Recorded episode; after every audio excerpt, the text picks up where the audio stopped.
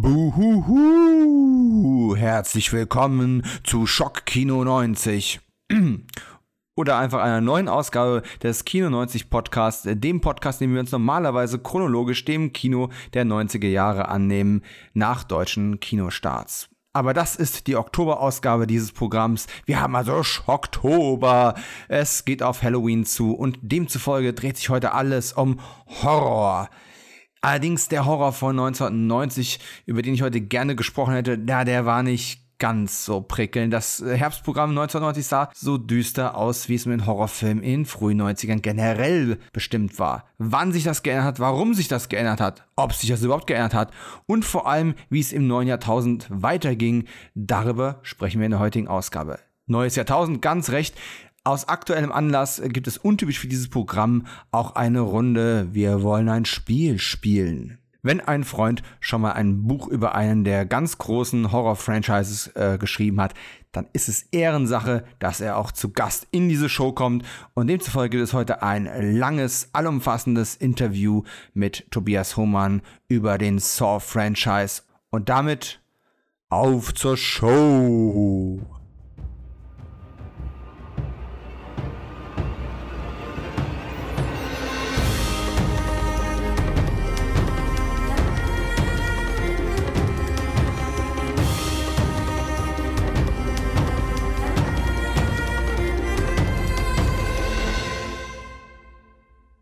Ja, ich hab's gerade im Teaser schon angesprochen. Der Horrorfilm 1990, das ist so ein Thema für sich, denn eigentlich fand der Horrorfilm 1990 kaum statt.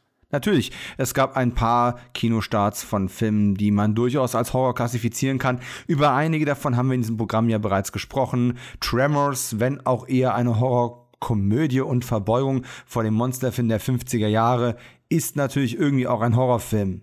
Gleiches gilt für den Toby Hooper Film, der sich mit spontanen Selbstentzündungen äh, befasst hat und dem wir eine sehr, sehr lange Besprechung gewidmet haben. Spontaneous Combustion.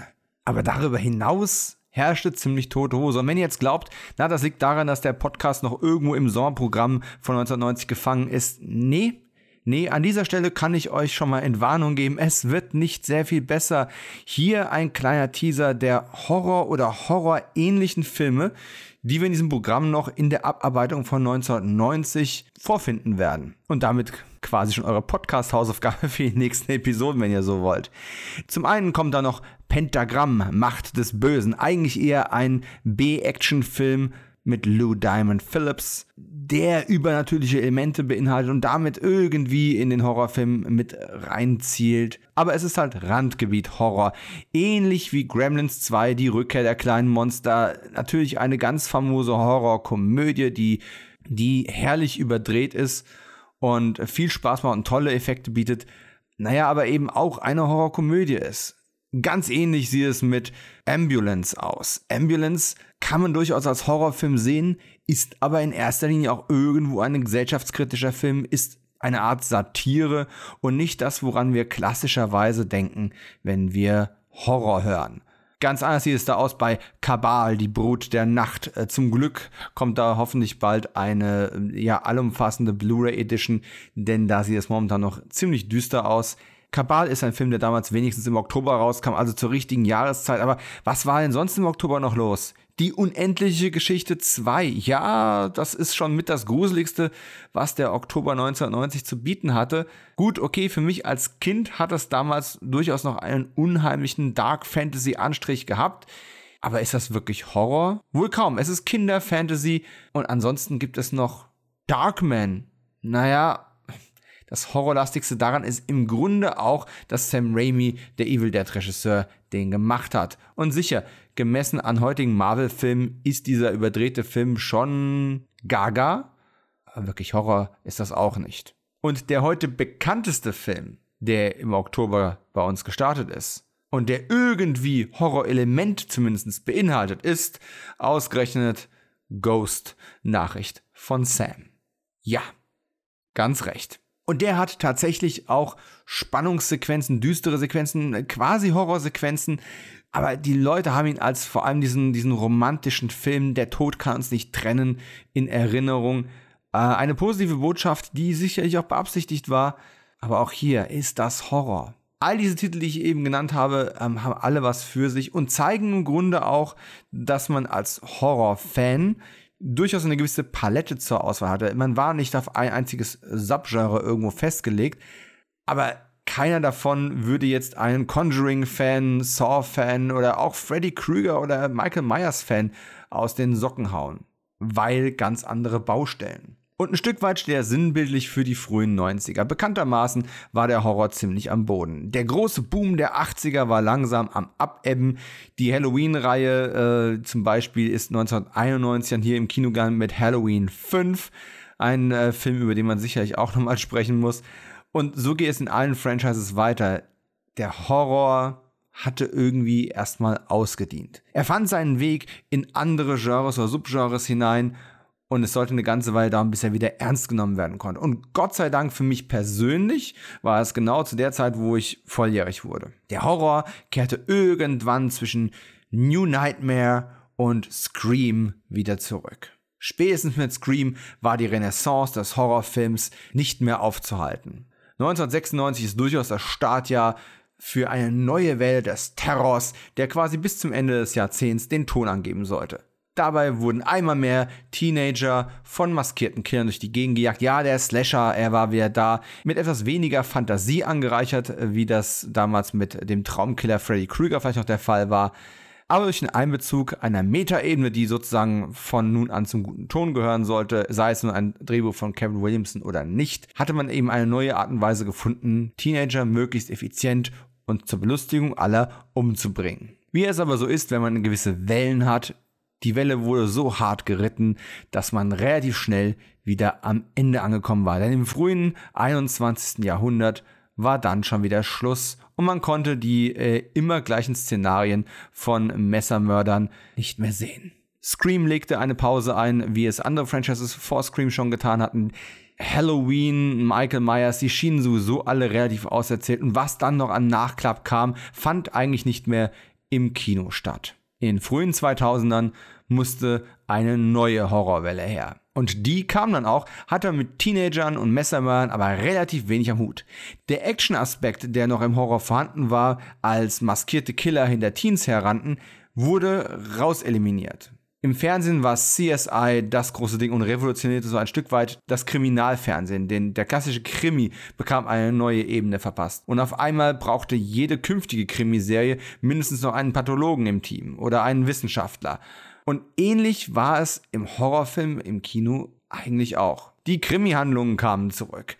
Man konnte nicht einfach nur einen maskierten Mörder durch die Gegend rennen lassen und eine tolle übernatürliche Mythologie dran bauen. Nein, es brauchte mehr. Man brauchte Plot-Twists, man brauchte große Überraschungen. 1999 hat M. Night Shyamalan mit The Sixth Sense diese Plot-Twist-Geschichte eingeführt, die auf einmal irgendwo auch Grundbedingung war, dass man noch einen Film ähm, spannend ins Kino erzählen konnte. Und die Metaebene war gar nicht mehr so gefragt. Natürlich, sie wurde ja auch in jedem zweiten Film, der zwischen 1996 und sagen wir mal 2001 herauskam, verwendet. Und irgendwann, naja, müsste man schon Meta-Witze über Meta-Witze machen und dann ist es halt irgendwann in einer Sackgasse. Einer der maßgeblichen Horrorfilme des frühen 21. Jahrhunderts sollte schließlich Saw werden. Ein Erfolg, der nicht planbar war, der nicht absehbar war und äh, auch relativ beispiellos in dieser neuen Dekade, in dieser neuen Welt. In einer Welt, in der Horror auch im Fernsehen nach und nach, spätestens mit The Walking Dead, ähm, salonfähig wurde. Wir konnten auf einmal Härten im Fernsehen gezeigt bekommen, die früher undenkbar gewesen wären. Das Horrorkino, tja, musste den Weg vieler anderer Genres gehen und sich dann mehr und mehr irgendwann auf Reboots, Remakes etc. verlassen oder auf Late Sequels, wie es aktuell eben Halloween auch wieder zelebriert. Aber das sind Themen, die wir in ferner Zukunft vielleicht irgendwann mal ausführlicher besprechen werden. Heute soll es ein Stück weit darum gehen, wie Saw den Horrorfilm der 90er abgelöst hat. Natürlich nicht allein, aber aus gegebenem Anlass eben im Fokus. Mit den Teenie-Slashern der 90er werden wir in diesem Podcast sowieso noch öfter konfrontiert werden. Und wer nicht warten möchte, bis es in der chronologischen Abarbeitung soweit ist, der kann sich schon mal freuen, denn demnächst gibt es auch auf Patreon ein Special, das neulich durch den Wunschfilm der Patreon-Community gewählt worden ist. Und da freue ich mich auch schon sehr drauf, denn es gibt ja Messer und kreischende Teenager. also keine Krimi-Handlung, mit der ich mich zu sehr quälen müsste. Einfach nur geradlinig und stumpfsinnig auf die Zwölf. An dieser Stelle möchte ich euch gar nicht viel länger mit einem Monocast aufhalten, sondern möchte überleiten zu meinem Gespräch mit Autor Tobias Hohmann. Dieser Podcast ist als eine Art Crossover-Event gedacht gewesen, denn das Interview, das ich mit Tobias geführt habe, wird auch im äh, Cine Entertainment Talk Podcast noch veröffentlicht werden. Mir war es an der Stelle aber vor allem auch wichtig, ähm, ein bisschen Kontext zu geben zu dem Horror, den wir hätten haben können, wenn wir jetzt hier im Oktober über den Oktober 1990 oder auch 91 gesprochen hätten, denn da sah es nicht viel besser aus. Das Interview mit Tobias ist natürlich über Skype geführt worden, von daher bitte ich kleine Tonqualitätseinschränkungen durch die ähm, Skype-Aufzeichnungen etc. zu verzeihen und entschuldigen. Wir haben wie immer das Bestmögliche dazu beigetragen, äh, es im Schnitt und mit Filtern so angenehm und ausgeglichen wie möglich zu gestalten. Eine kleine Spoilerwarnung ähm, sei an dieser Stelle auch ausgesprochen. Natürlich werden über gewisse Elemente der Saw-Filme gesprochen. Wir spoilern nicht alle Filme durch, aber es macht absolut Sinn, dass wenn ihr euch das anhört, ihr die Saw-Filme vorher schon gesehen habt, zumindest die ähm, entscheidenden Wendungen von Teil 1, Teil 3 etc. kennt und ansonsten versuchen wir aber nicht alle Überraschungen vorwegzunehmen. Ganz besonders, wenn es auch um den neuesten Eintrag in den Saw-Franchise geht, Spiral, der ja gerade, während wir das veröffentlichen, erst im Kino läuft und dann äh, in Kürze hoffentlich auch im Heimkino verfügbar ist. Tobias neues Buch heißt übrigens Inside Saw. Wir erwähnen den Namen gar nicht großartig im Interview. Er erschien im Wutzi Verlag und ist als Taschenbuch und E-Book vor allem auf Amazon ganz bequem zu bestellen. Wenn ihr euch nicht sicher seid, ob sich ein über 500 Seiten dickes Buch über den Saw-Franchise lohnt, dann werdet ihr darauf hoffentlich in den folgenden Minuten eine Antwort bekommen. Ich wünsche euch dabei viel Vergnügen und damit auf zum Interview.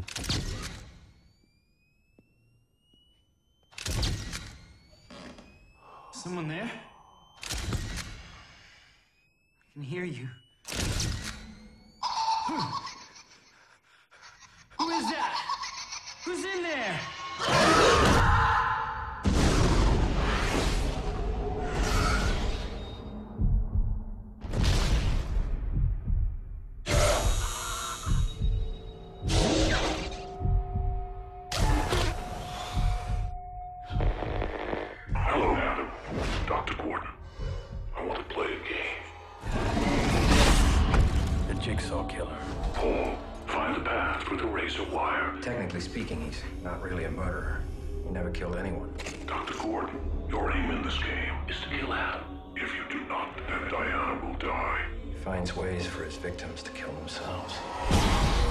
Und damit willkommen zum Interviewteil dieses Podcasts. Euer Gastgeber heißt Dominik Stark und zu Gast ist heute, ich versuche es geheimnisvoll zu halten, obwohl jeder in der Titelbeschreibung gelesen hat, wer heute zu Gast ist.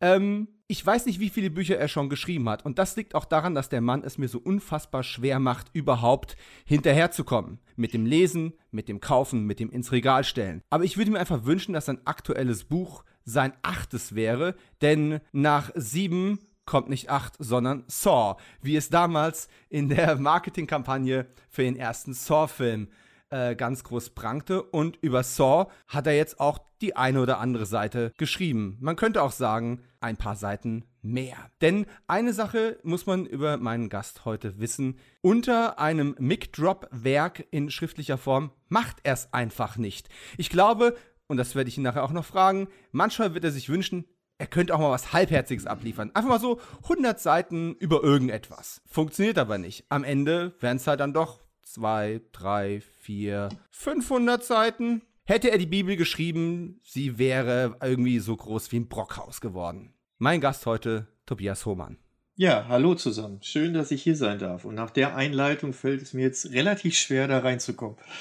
Das war ja grandios. Das das macht nichts, dafür bin ich ja da.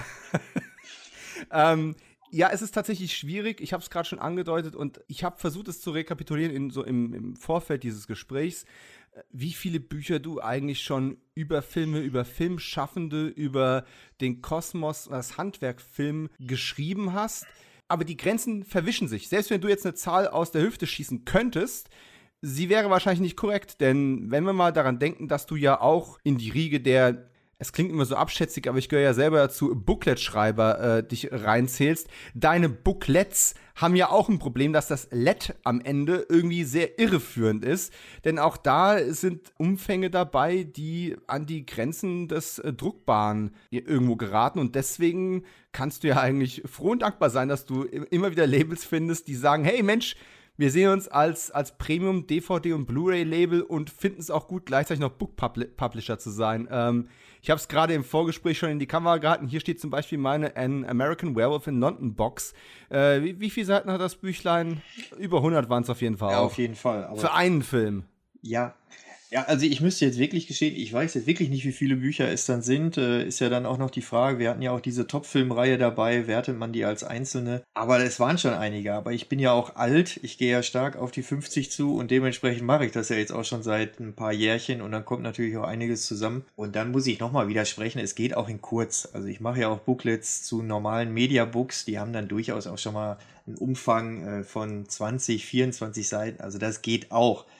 Und was du gerade sagtest mit Publishern, da muss man natürlich solchen, äh, solchen Publishern wie Turbine Medien und Wicked Vision erstmal ein ganz großes äh, Dankeschön zollen, dass sie sich wirklich darauf besinnen und sich das auch ein bisschen was kosten lassen, auch in der Produktion, dass man dann solche Sachen wie zum Beispiel zu Psycho oder sowas, wo es ja wirklich ein Begleitbuch dabei dann auch gab oder wie bei Hellraiser oder solchen Sachen, dass die es überhaupt möglich machen. Und das sind dann schlussendlich auch die Labels, die, wie sagt man so schön, dann die Extrameile gehen und für die macht man das dann natürlich auch gerne. Und wie gesagt, es geht auch ein bisschen kürzer, aber bei den Büchern, und äh, das war dann schlussendlich auch das Problem ein bisschen bei Inside Saw, da äh, ist es schon so, wenn du erstmal keine Begrenzung hast, dann äh, neige ich schon ein bisschen äh, zur absoluten Detailverliebtheit. Ja, mehr Culpa, dem ist so. Ja, nee, das äh, macht ja auch absolut Sinn, denn Informationszeitalter. Das ist das Zeitalter, in dem wir leben. Das ist das Zeitalter, in dem wir beide uns vor, ich versuche es auch auf die Kette zu bekommen, über 15 Jahren kennengelernt haben. So lange ist das schon her. Ähm, einmal mehr ein Beleg dafür, dass wir nicht jünger werden. Aber es ist ja so, du kannst heute eine einfache Information relativ schnell googeln. Jetzt können wir über den Wahrheitsgehalt des, äh, dieser Information, die man dann rausgespuckt äh, bekommt, sicherlich trefflich spekulieren. Aber Einzelinformationen relativ einfach. Doch wenn es dann darum geht, dass du mehr bekommen möchtest, dass du mehr in die Tiefe gehen möchtest, wenn du ein breiteres Spektrum abdecken möchtest oder tatsächlich mal die Wahrheit lesen möchtest und nicht nur eine Meinung, denn das Internet ist ja vor allem voll von Meinung und weniger von Information, dann wird es schon schwierig. Und da sind Bücher dann doch wieder ein sehr geeignetes Mittel, um Wissbegierige, naja, den Durst zu stillen. Und ähm, ich denke, das machst du jetzt seit 2006. Das muss man sich vor Augen führen. Alter Verwalter, äh, seit dem einen oder anderen Jahr. Absolut. Wir zählen das jetzt nicht nach. Nein, aber, bitte nicht. Äh, du, du hattest schon ein rundes Jubiläum, du bist im zweistelligen Bereich, nicht nur im persönlichen ähm, Alter, sondern eben auch als in deiner, in deiner Autorenprofession. Hättest du dir das 2005 vorstellen können? Nein, man muss das vielleicht dann auch nochmal so ein bisschen aufrollen, ohne jetzt jemanden zu langweilen, wie das überhaupt zustande kam. Also grundsätzlich war es nie mein Plan, irgendwie Bücher zu veröffentlichen oder Booklets oder sowas zu schreiben, sondern das kam alles mehr oder minder zufällig. Ich hatte tatsächlich dann mal für ein Filmforum bereits gesehen.de, vielleicht kennt das der eine oder andere, das gibt's auch immer noch, ist auch immer noch ein Besuch wert. Hatte ich einfach mal, äh, wollte ich ein Special über meinen Lieblingsregisseur John Carpenter schreiben. Das ist meine absolute. Nie von ihr gehört. ja, schwedischer Eiskunstläufer. Und äh, ich stellte dann halt fest, dass so wie ich das dann machen wollte, dass das in einem äh, Webformat für ein Forum halt einfach nicht funktioniert. Und habe dann gesagt, ich probiere da einfach mal was auf die Beine zu stellen. Und äh, das habe ich dann anschließend, nachdem es fertig war, habe ich das halt zum kostenlosen Download dann angeboten auf der Seite. Und äh, daraus entsprang schließlich, dass dann Verlag damals das wohl auch irgendwie in die Finger bekommen hat und die sind dann auf mich zugekommen. Also das ist jetzt gar nicht unbedingt von mir so gewesen, dass ich das alles so vorangetrieben habe, sondern das ist alles, äh, ich bin in alles immer reingestolpert. Es ist nichts geplant gewesen. Und aus diesem Kontakt mit dem Verlag kam dann halt schließlich das allererste Buch, was ich geschrieben habe, Bud Spencer und Terence Hill Chronicles halt raus. Und das war so der Start.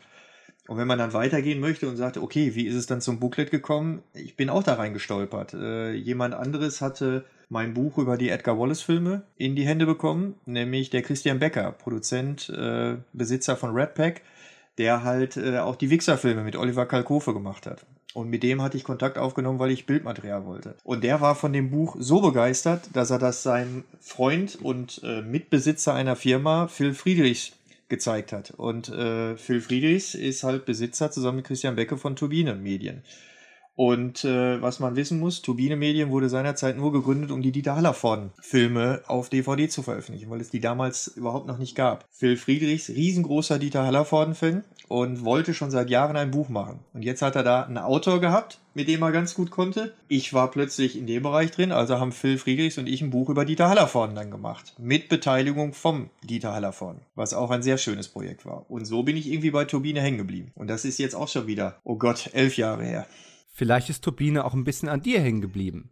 Äh, in jedem Fall zeigt jetzt diese, dieser kurze Abriss ja schon mal einen ganz wesentlichen Punkt. Denn jetzt sitzen wir hier quasi virtuell verbunden zusammen, um über dein Buch zum Saw-Franchise zu sprechen, der dieses Jahr ja einen, ähm, nach einer etwas längeren Pause einen neuen ähm, Eintrag bekommen hat. Und wenn man jetzt die Verbindung sucht vom Saw-Franchise zu Dieter Hallervorden, Bud Spencer und Terence Hill, ich bin gespannt, vielleicht kannst du es irgendwie herstellen, die Verknüpfung, aber es zeigt ja, dass du them thematisch jetzt auch nicht so, du bist nicht monothematisch unterwegs. Du hast nicht deine eine Expertise und, und makest die halt bestmöglich aus, was jetzt gar nicht so negativ klingen soll. Es gibt Leute, die das sehr, sehr, sehr gut machen und von denen habe ich auch viele äh, Sachen im Regal stehen. Aber du bist ja doch etwas ähm, vollschlanker unterwegs. Sehr charmant ausgedrückt. Sehr charmant ausgedrückt. Äh, ja, das ist wirklich Willkommen so. zum Diäten-Podcast. ja. Nein, das ist aber auch ganz bewusst. Also zum Beispiel dieses Edgar Wallace Buch habe ich damals äh, ganz bewusst gemacht, weil ich wissen wollte, ob ich es kann. Das war so das dritte Buch, was ich gemacht habe. Das äh, erste war, wie gesagt, Bud Spencer, Terence Hill. Das zweite war dann äh, Sylvester Stallone.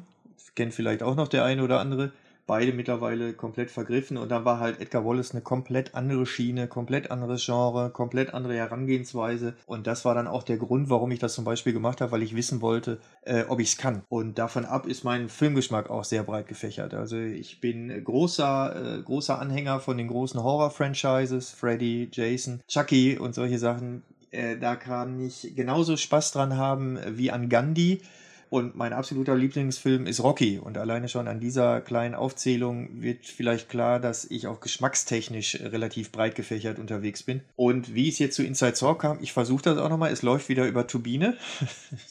das ist halt leider nur mal so.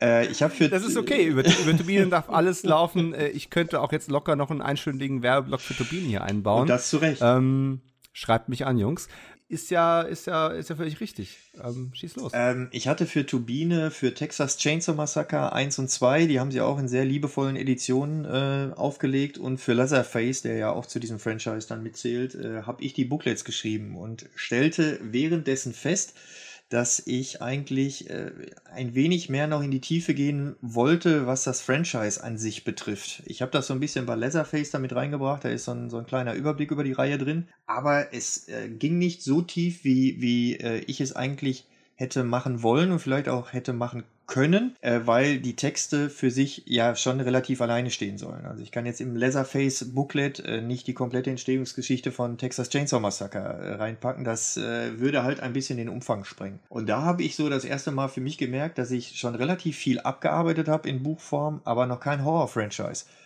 wirklich äh, mal in dieser epischen Breite ausgearbeitet habe. Und dann habe ich mir die Frage gestellt, zu welchen Horror-Franchises gibt es denn überhaupt schon Sachen und zu welchen eben nicht. Und dann stellte ich zu meinem Erstaunen fest, dass es zu Saw gar nichts gibt. Es gibt da so ein paar Reviews und ein paar englische Essays. Es gibt aber kein klassisches Filmbuch, kein klassisches Making-of darüber. Im Gegensatz zu Nightmare oder zu den Friday-Filmen. Und da ich dazu noch großer Saw-Fan bin und Spiral zu dem Zeitpunkt schon angekündigt war, kam da so eins zum anderen. Und dann kam Corona.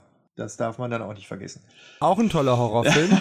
ja, absolut. Ähm, ich, ich hoffe, äh, trotz zweijähriger Dauerbeschallung, dass es kein Franchise wird, der sich länger hält. Ja, ja es kam dann erschwerend hinzu, mit Corona war es dann halt so, ähm, dass äh, so sämtliche Booklets äh, halt einfach auf die Warterampe geschoben worden sind, weil Turbine einfach nicht produzieren konnte. Mediabooks werden zum Beispiel teilweise in Italien oder woanders produziert. Ähm, da stand aber alles wegen, wegen Corona still und plötzlich hatte ich also auch noch etwas Zeit und so kamen halt verschiedene Sachen innerhalb eines kurzen Zeitraums dann zusammen. Ich hatte Zeit, Spiral war angekündigt, Ich hatte beschlossen, was über ein äh, Horror-Franchise zu machen, wenn man Saw überhaupt zum Horror-Franchise dazuzählen möchte. Und so fügten sich dann die kleinen Mosaikteile dann irgendwie zusammen, äh, sodass das sich als relativ coole Idee für mich dann erstmal so herausstellte. Aber daraus ergaben sich ja dann andere Fragestellungen, weil es ja nicht im normalen Verlag erschienen ist und auch nie erscheinen sollte.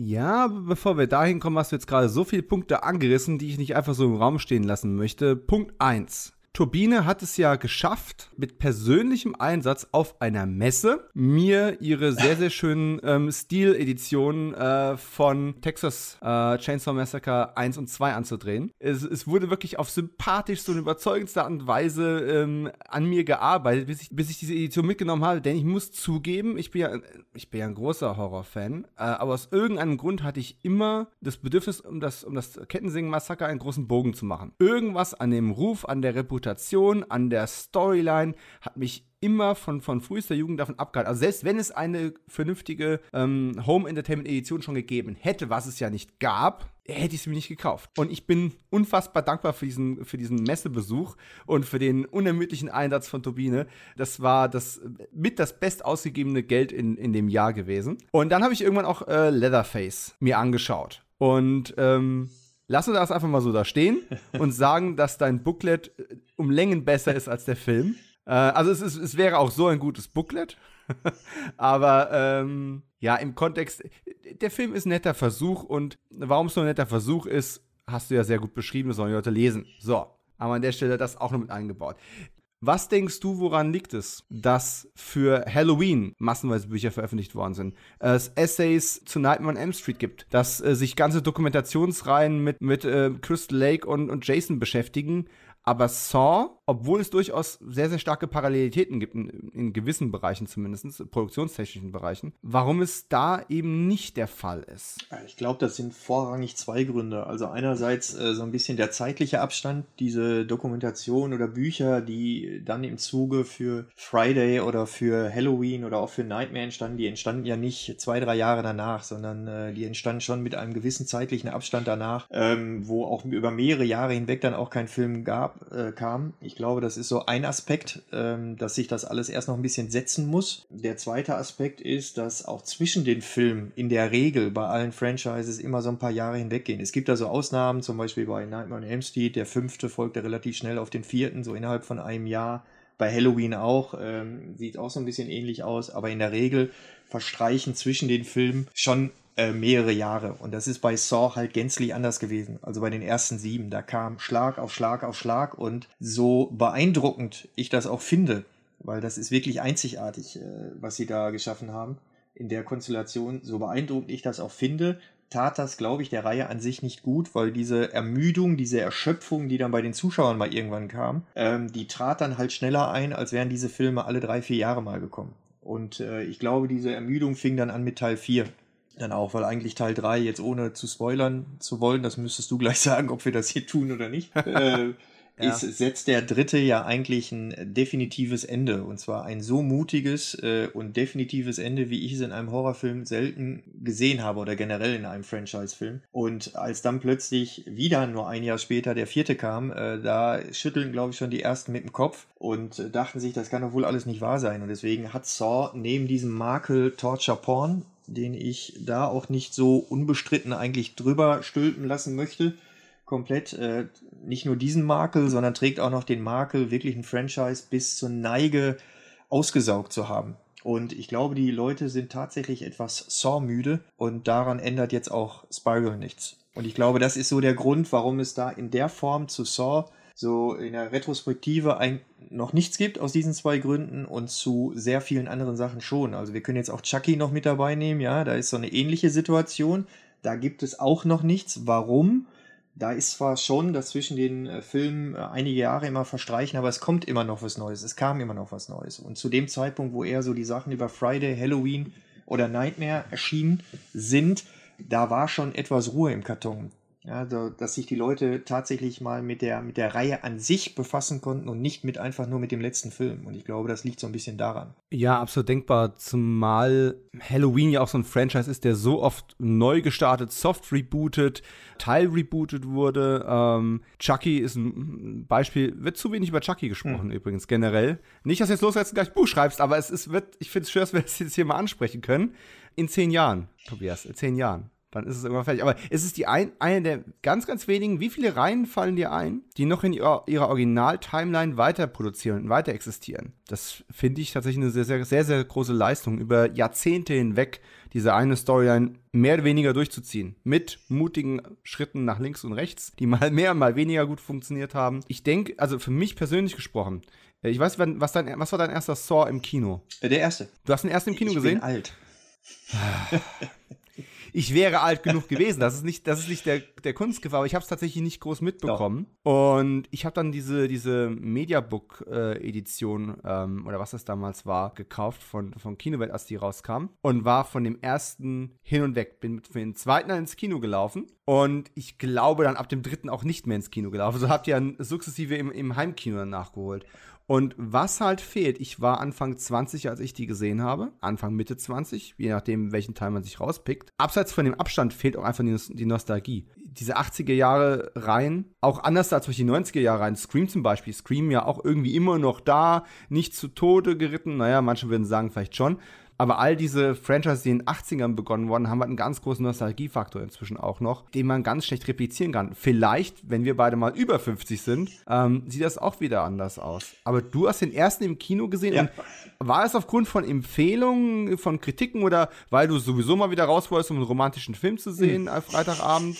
Nee, es war. Es, Was war der Auslöser? Es war tatsächlich so, dass äh, ich von dem Film schon viel gehört hatte. Also ich war damals auch schon ein bisschen vernetzt, so im, im englischen, amerikanischen Raum, äh, weil ich zu dem Zeitpunkt mich halt auch schon äh, sehr für das Medium Film interessierte und grundsätzlich auch äh, sehr horroraffin bin und auch sehr thrilleraffin bin. Und ich hatte sehr, sehr viel äh, Gutes von dem Film gehört, hatte schon gehört, dass der auch in Sundance äh, für Furore auch schon gesorgt hat. Und ähm, aufgrund dessen bin ich dann da rein, muss aber ganz ehrlich sagen, ich wusste nicht so wahnwitzig viel darüber. Also ne, schon die grundsätzliche Ausrichtung war klar, aber äh, der hat mich dann schon weggeblasen. Also gerade das Ende, der Twist, den habe ich so nicht kommen sehen. Äh, und es gibt relativ wenig Filme, die mich, äh, die mich so weggeblasen haben wie der erste. Und ähm, ich habe die tatsächlich bis zum einschließlich sechsten im Kino gesehen. Ich habe äh, nur den siebten ist der einzige, den ich nicht im Kino gesehen habe, weil ich mich diesem 3D-Boom dann auch nicht so beugen wollte seinerzeit.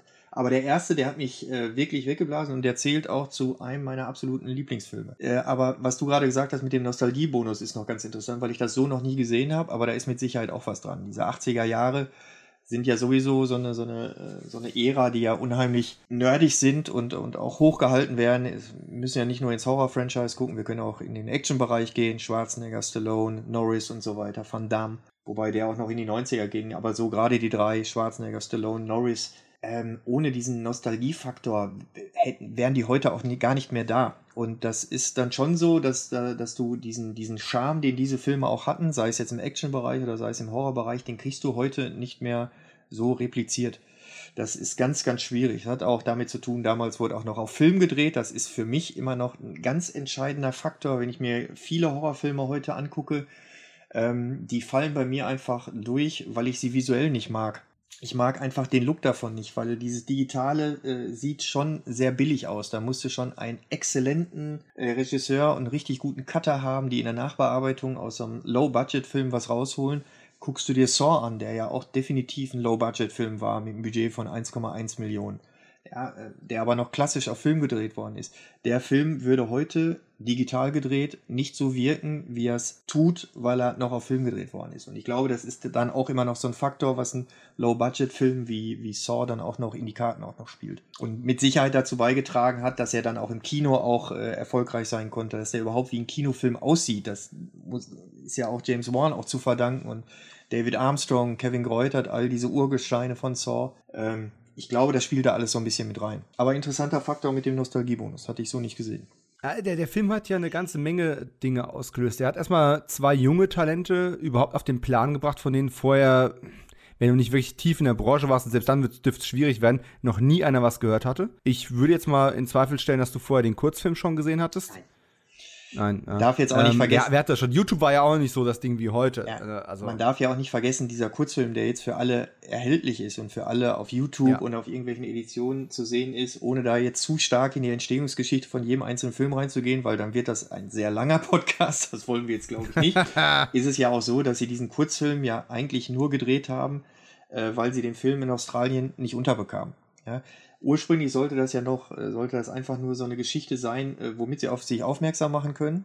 Deswegen suchten sie halt ein Filmprojekt, was sie unheimlich günstig selbst mit eigenen Mitteln umsetzen konnten. Und da sollte Saw sollte ursprünglich tatsächlich ein Kurzfilm sein. Und ihre Agentin war es dann Stacey Testro, die dann gesagt hat, nee, das Drehbuch, die Idee, die dahinter steckt, ist so großartig, äh, dass wir das versuchen als normales Projekt hier umzusetzen. Und dann haben sie das halt über knapp zwei Jahre in Australien halt probiert äh, die waren auch alle begeistert, aber die australische äh, Marktsituation ist auch heute nicht einfach, war aber anno 2001, 2002 nochmal eine etwas andere. Und äh, dann hatten die sich damit schon abgefunden, dass das nichts wirkt. Und dann sagte Stacey Chestro, okay, dann müssen wir halt nach Amerika hin, weil das ist der Markt, wo sie auch solche kleineren Filme eher grünes Licht bekommen. Und dagegen waren die beiden erst komplett, haben sich dann überreden lassen. Und jetzt kommen wir zu diesem Kurzfilm. Dann haben sie eine kleine Passage aus diesem Drehbuch ein bisschen umgeschrieben mit der Begründung, da liegen auf jedem Schreibtisch 40.000 Drehbücher und das dauert, die zu lesen. Man kann so ein Drehbuch nicht aufpeppen, aber man kann sich was angucken.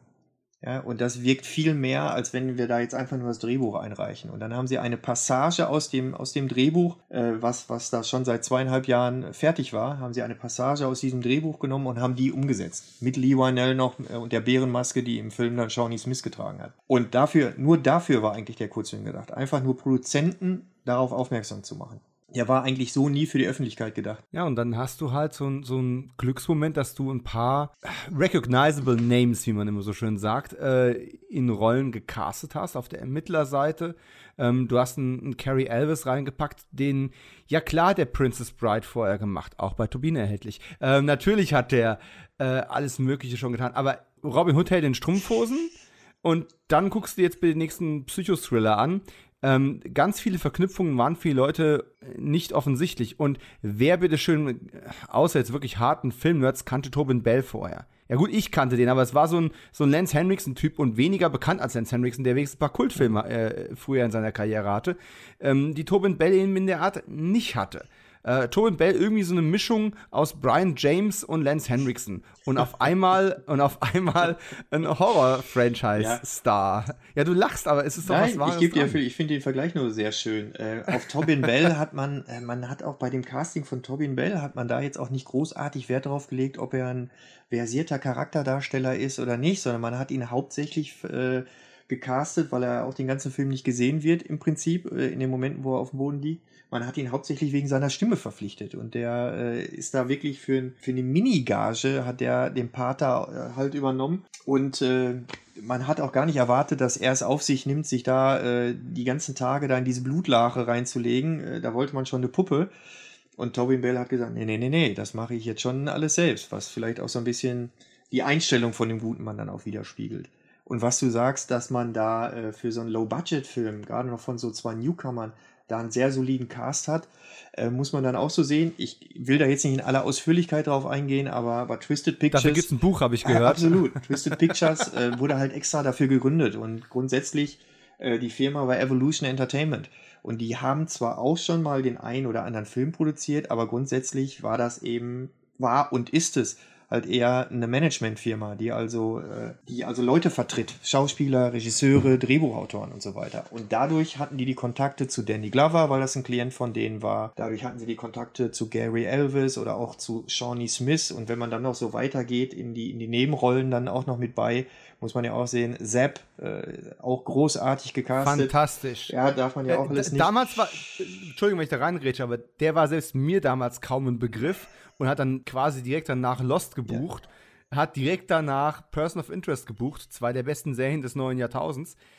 Irre. Ja. Also vor allem in Retrospektive ja. konnte man nicht, nicht vorhersehen. Aber ein bisschen Glück gehört ja manchmal auch dazu. Ja, aber generell, ähm, dass sie diesen Cast zusammengekriegt haben für so einen Low-Budget-Film, ja. äh, das wäre noch unter normalen äh, Umständen möglich gewesen. Aber einerseits äh, war das halt möglich, weil halt Evolution die Kontakte dazu hatte, weil das teilweise ihre Klienten waren. Es war also eine In-House-Casting, wenn, wenn man das jetzt so äh, bezeichnen möchte. Das ist so der eine Punkt. Und der andere Punkt war, dass wirklich die Leute, also gerade Carrie Elvis, äh, war dann auch von diesem Kurzfilm dann auch so begeistert und haben dann auch äh, in, in James Wan und Lee Wanell dann halt auch etwas gesehen, wo sie gesagt haben, doch, dafür lohnt es sich jetzt hier, selbst für diese Mindestgage, äh, jetzt diese Nummer zu machen. Als du damals im Kino gesessen hast, ich weiß, es ist ein paar Jahre her und wir haben ja schon festgestellt, wir sind beide nicht mehr die Jüngsten, aber was war so der Moment, wo du das Gefühl hast, ich sehe hier was Besonderes und nicht nur einen Film, den ich sehe und dann vergesse oder dass der Hype, den du schon irgendwo im Internet aufgeschnappt hast, dass da wirklich was dran ist, weil manchmal ist es ja auch übertrieben und du sitzt dann da und denkst, das war's jetzt?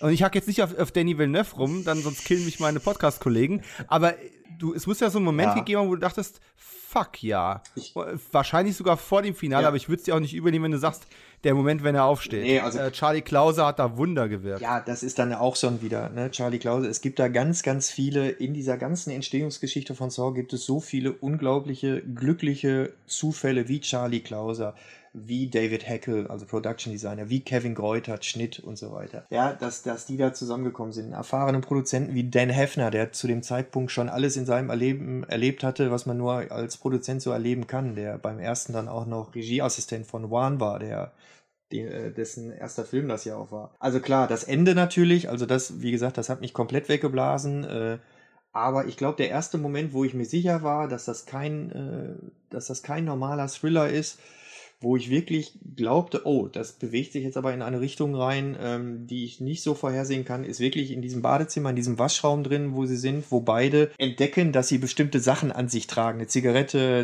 eine Kassette, ein Abspielgerät und so weiter. Und dann deutlich wurde, Moment mal, der eine hat Informationen, die der andere nicht hat. Und ich glaube, das war dann der Moment, wo, wo ich dann so begriff, dass das anders abläuft, als ich mir das vielleicht so gedacht habe. Und äh, spätestens da hatten sie mich.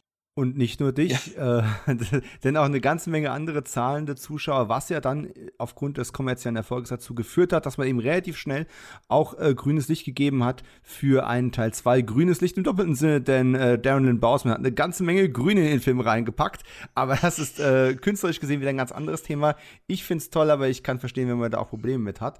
Ähm, ich möchte noch ein bisschen denn eins müssen wir festhalten, auf über 500 Seiten, wie viele Millionen Interviews sind in dem Buch drin? Also wir haben äh, acht Interviews drin, beziehungsweise neun. Ähm, muss man jetzt sehen, das ist so ein Autorenduo, die die Drehbücher für Saw 4 bis äh, Saw 7 geschrieben haben. Das war halt Marcus Dunstan und Patrick Melton, die sind zusammengeführt. Tolle Jungs. Absolut. Mhm. Ähm, kann man aber über alle sagen, die ich da interviewt habe. Äh, generell war ich überrascht bevor ich jetzt zu der klaren Anzahl nochmal komme, also acht oder neun, zähle es wie du möchtest, ähm, war ich überrascht, wie offen die waren. Ich mache das schon ein paar Jährchen. Also A, wie entgegenkommend die waren. B, wie gleichzeitig, so skurril das auch klingen, äh, klingen mag, ähm, die waren gleichzeitig nüchtern und haben das sehr deutlich gesehen, dass das eine reine monetäre Geschichte war, also eine Fortsetzung nach der anderen äh, so schnell da rauszupusten. Wie rührig sie das dann aber gleichzeitig auch sehen. Und David Armstrong, Kameramann, ähm, der Saw 1 bis 6 gemacht hat, äh, mit dem hatte ich also ein Zoom-Meeting und der saß dann, da ist jetzt auch schon ein bisschen älter, äh, so ich schätze mal um die 60 rum müsste der mittlerweile sein, und der sitzt dann so in seinem Sessel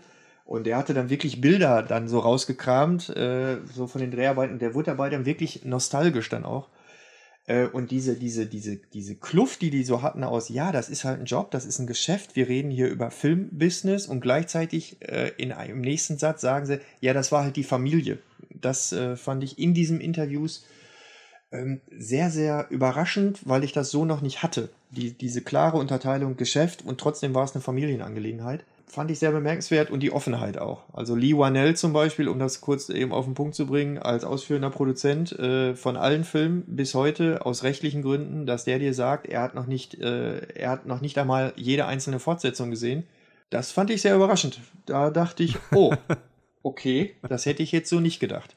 Aber es kommt ein Scheck. Und das ist auch nicht ganz unwichtig. Also es ist immer noch ein Filmgeschäft. Ne? Es gibt ja diese schöne, dieses schöne geflügelte Wort, das heißt Show Business. Und das Wort Business hat doppelt so viele Buchstaben wie das Wort Show.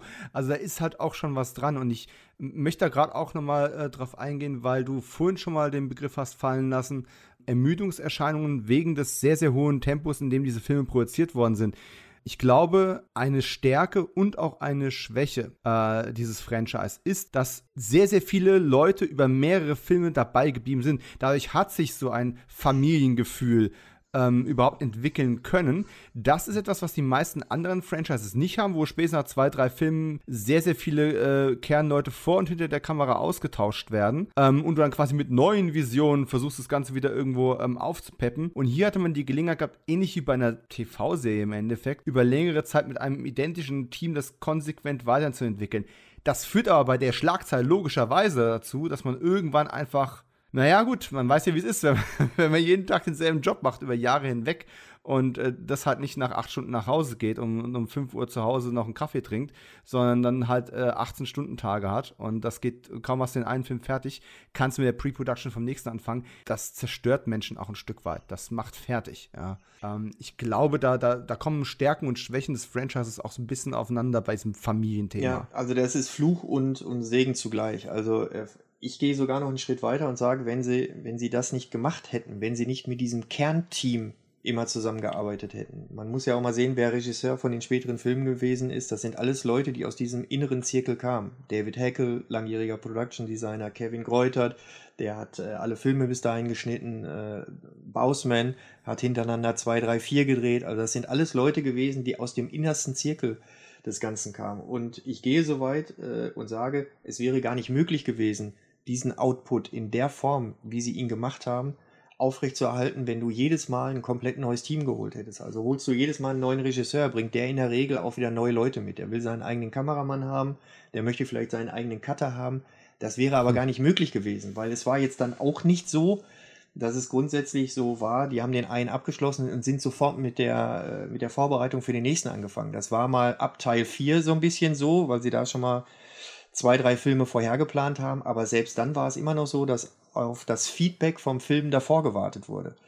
Um zu hören, okay, was kam jetzt gut an und was kam nicht so gut an. Ich fand sehr schön in dem Interview, sagte der äh, Dunstan, äh, der die Drehbücher für vier bis sieben geschrieben hat, er hat sich ab und zu auf der Kinotoilette eingeschlossen, um zu hören, was die Leute auf der Toilette über den Film sagten, um zu, rauszukriegen, was, äh, was den Leuten gefiel und was nicht.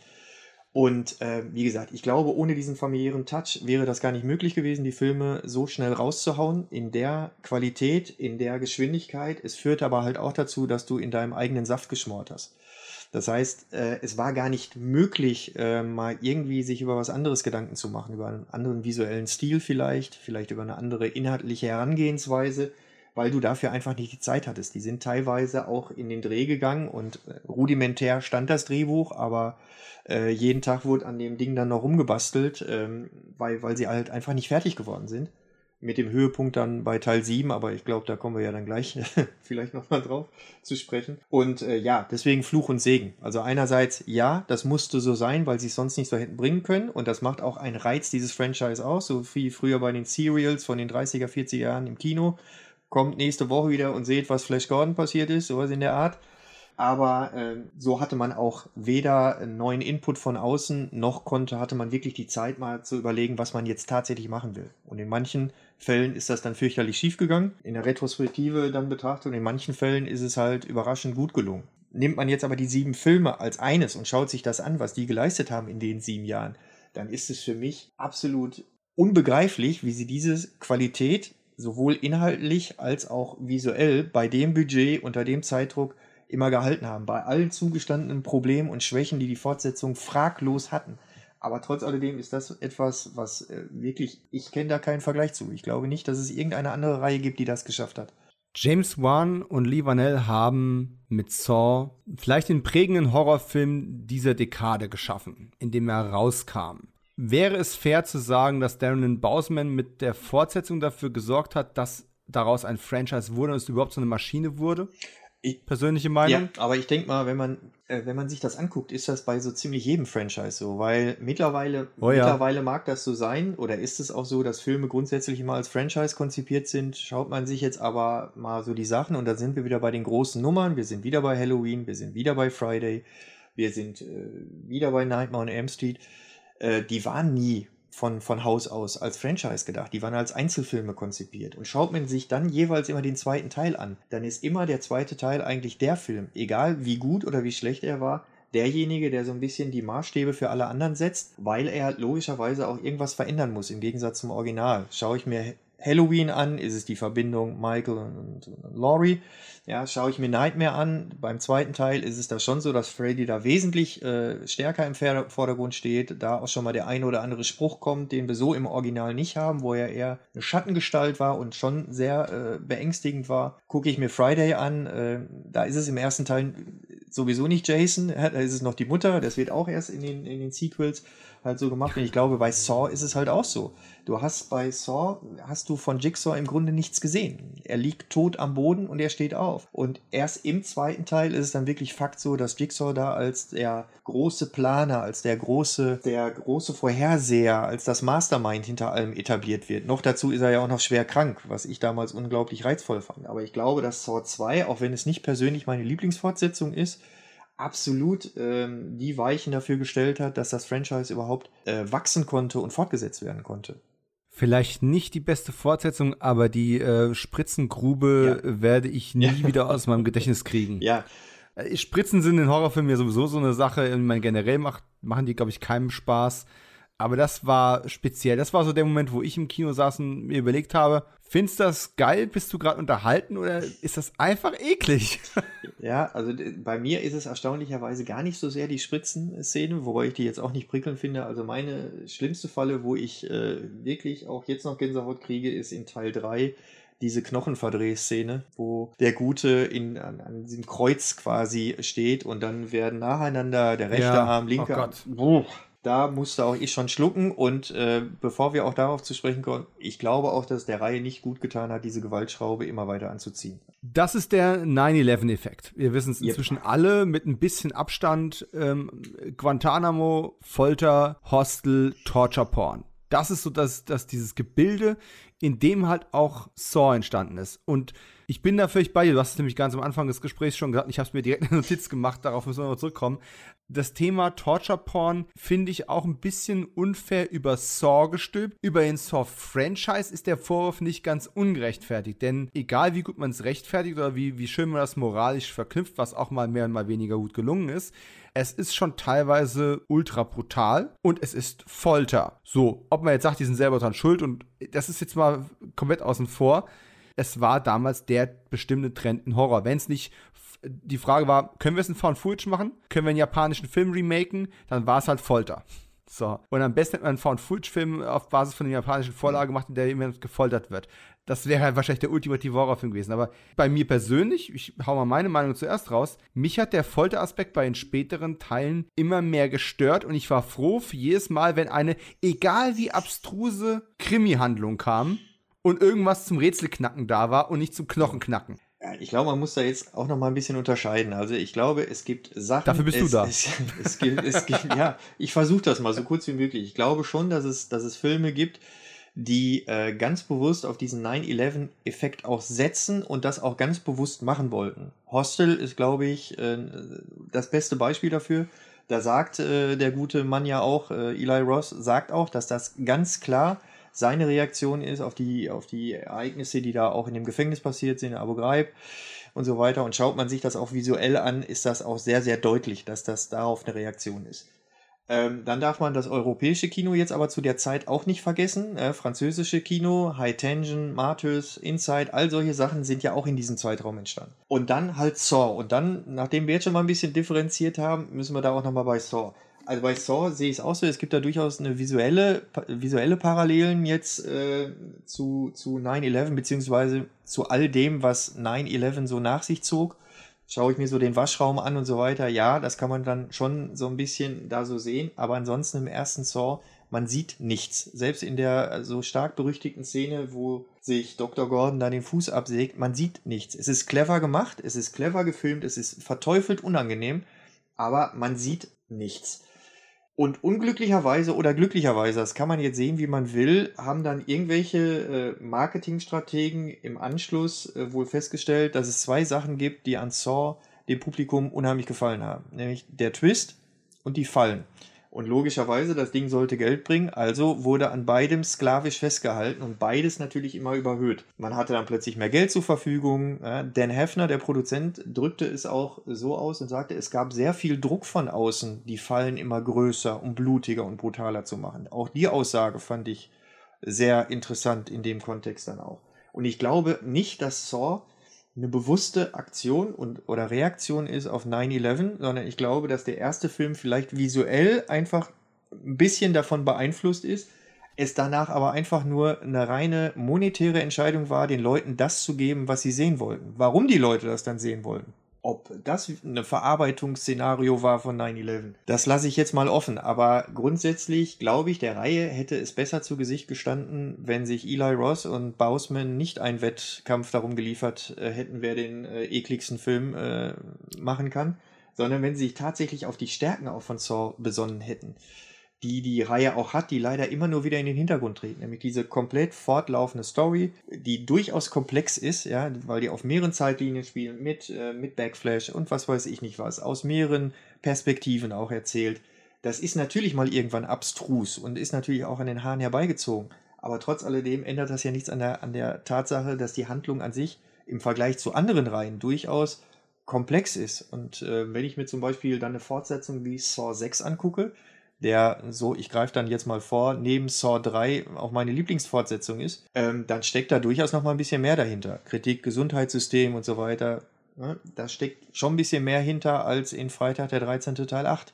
Nichts gegen Fracht, das heißt Teil Nein. 8. Äh, äh, Nein. Ähm, aber tatsächlich ist der Unterschied ja auch, äh, Saw ist von der ganzen Herangehensweise irgendwie ein Stück weit erwachsener. Es geht nicht um äh, trinkende und vögelnde Teenager, die da irgendwo zur Verantwortung gezogen werden. Ich überlege gerade überhaupt irgendwie großartig Teenager unter den Opfern waren. In jedem Fall sind sie nicht äh, der repräsentative Hauptbestandteil, weil ähm, ist eine gute Frage. Würde Jigsaw Teenager verschonen, weil er denkt, na Gott, die ist noch zu dumm, um zu wissen, was Konsequenzen sind. Die müssen erst mal leben lernen. Und wenn sie erwachsen sind, strafe ich sie. Müsste man ihn mal fragen, wenn wir ein Interview mit, äh, mit Jigsaw, dem Charakter, bekommen könnten. Na. Ich hatte, wo wir gerade bei Interviews sind, ich hatte natürlich auch bei Tobin Bell auch äh, nachgefragt. Das war eigentlich der einzige Schauspieler, mit dem ich ein Interview haben wollte, weil alle anderen fand ich jetzt nicht. Und Shawnee Smith, pardon.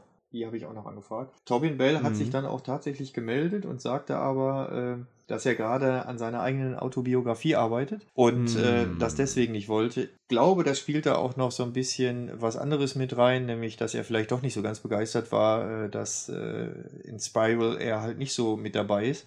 Aber das ist nur mein persönliches Empfinden. Warten wir mal ab, ob da wirklich eine Autobiografie kommt. Aber immerhin, er hat sich sehr nett gemeldet, viel Glück gewünscht. Das war dann schon okay. Und wir wollen auch mal festhalten, es kam ja für ihn auch so ein gewisser kleiner Star-Ruhm quasi vollkommen unerwartet aus dem Nichts. Also selbst wenn man von der Qualität des Drehbuchs überzeugt ist, man spielt das und der erste Film kommt gut an, zu dem Zeitpunkt konnte ja kein Mensch absehen, was daraus noch für Personenkult auch ein Stück weit werden würde. Ich habe ähm, Tobin Bell auf einer Convention erlebt, wie Leute durchgedreht sind, als hätten sie Robert England gerade vor sich stehen. Das widerlegt auch so ein Stück weit, wo ich sage, ja, die Nostalgie ist vielleicht noch nicht dafür da, aber wenn Tobin Bell irgendwo auftritt, ist der Hype trotzdem echt und die Leute sind hin und weg. Und ich würde wetten, die wenigsten, die anstehen, äh, sagen, Mensch, du warst aber großartig als Gastdarsteller in Rache nach Plan mit Michael Madsen. Und das war übrigens eine richtig gute, wer es irgendwo finden kann auf YouTube, richtig guter Auftritt.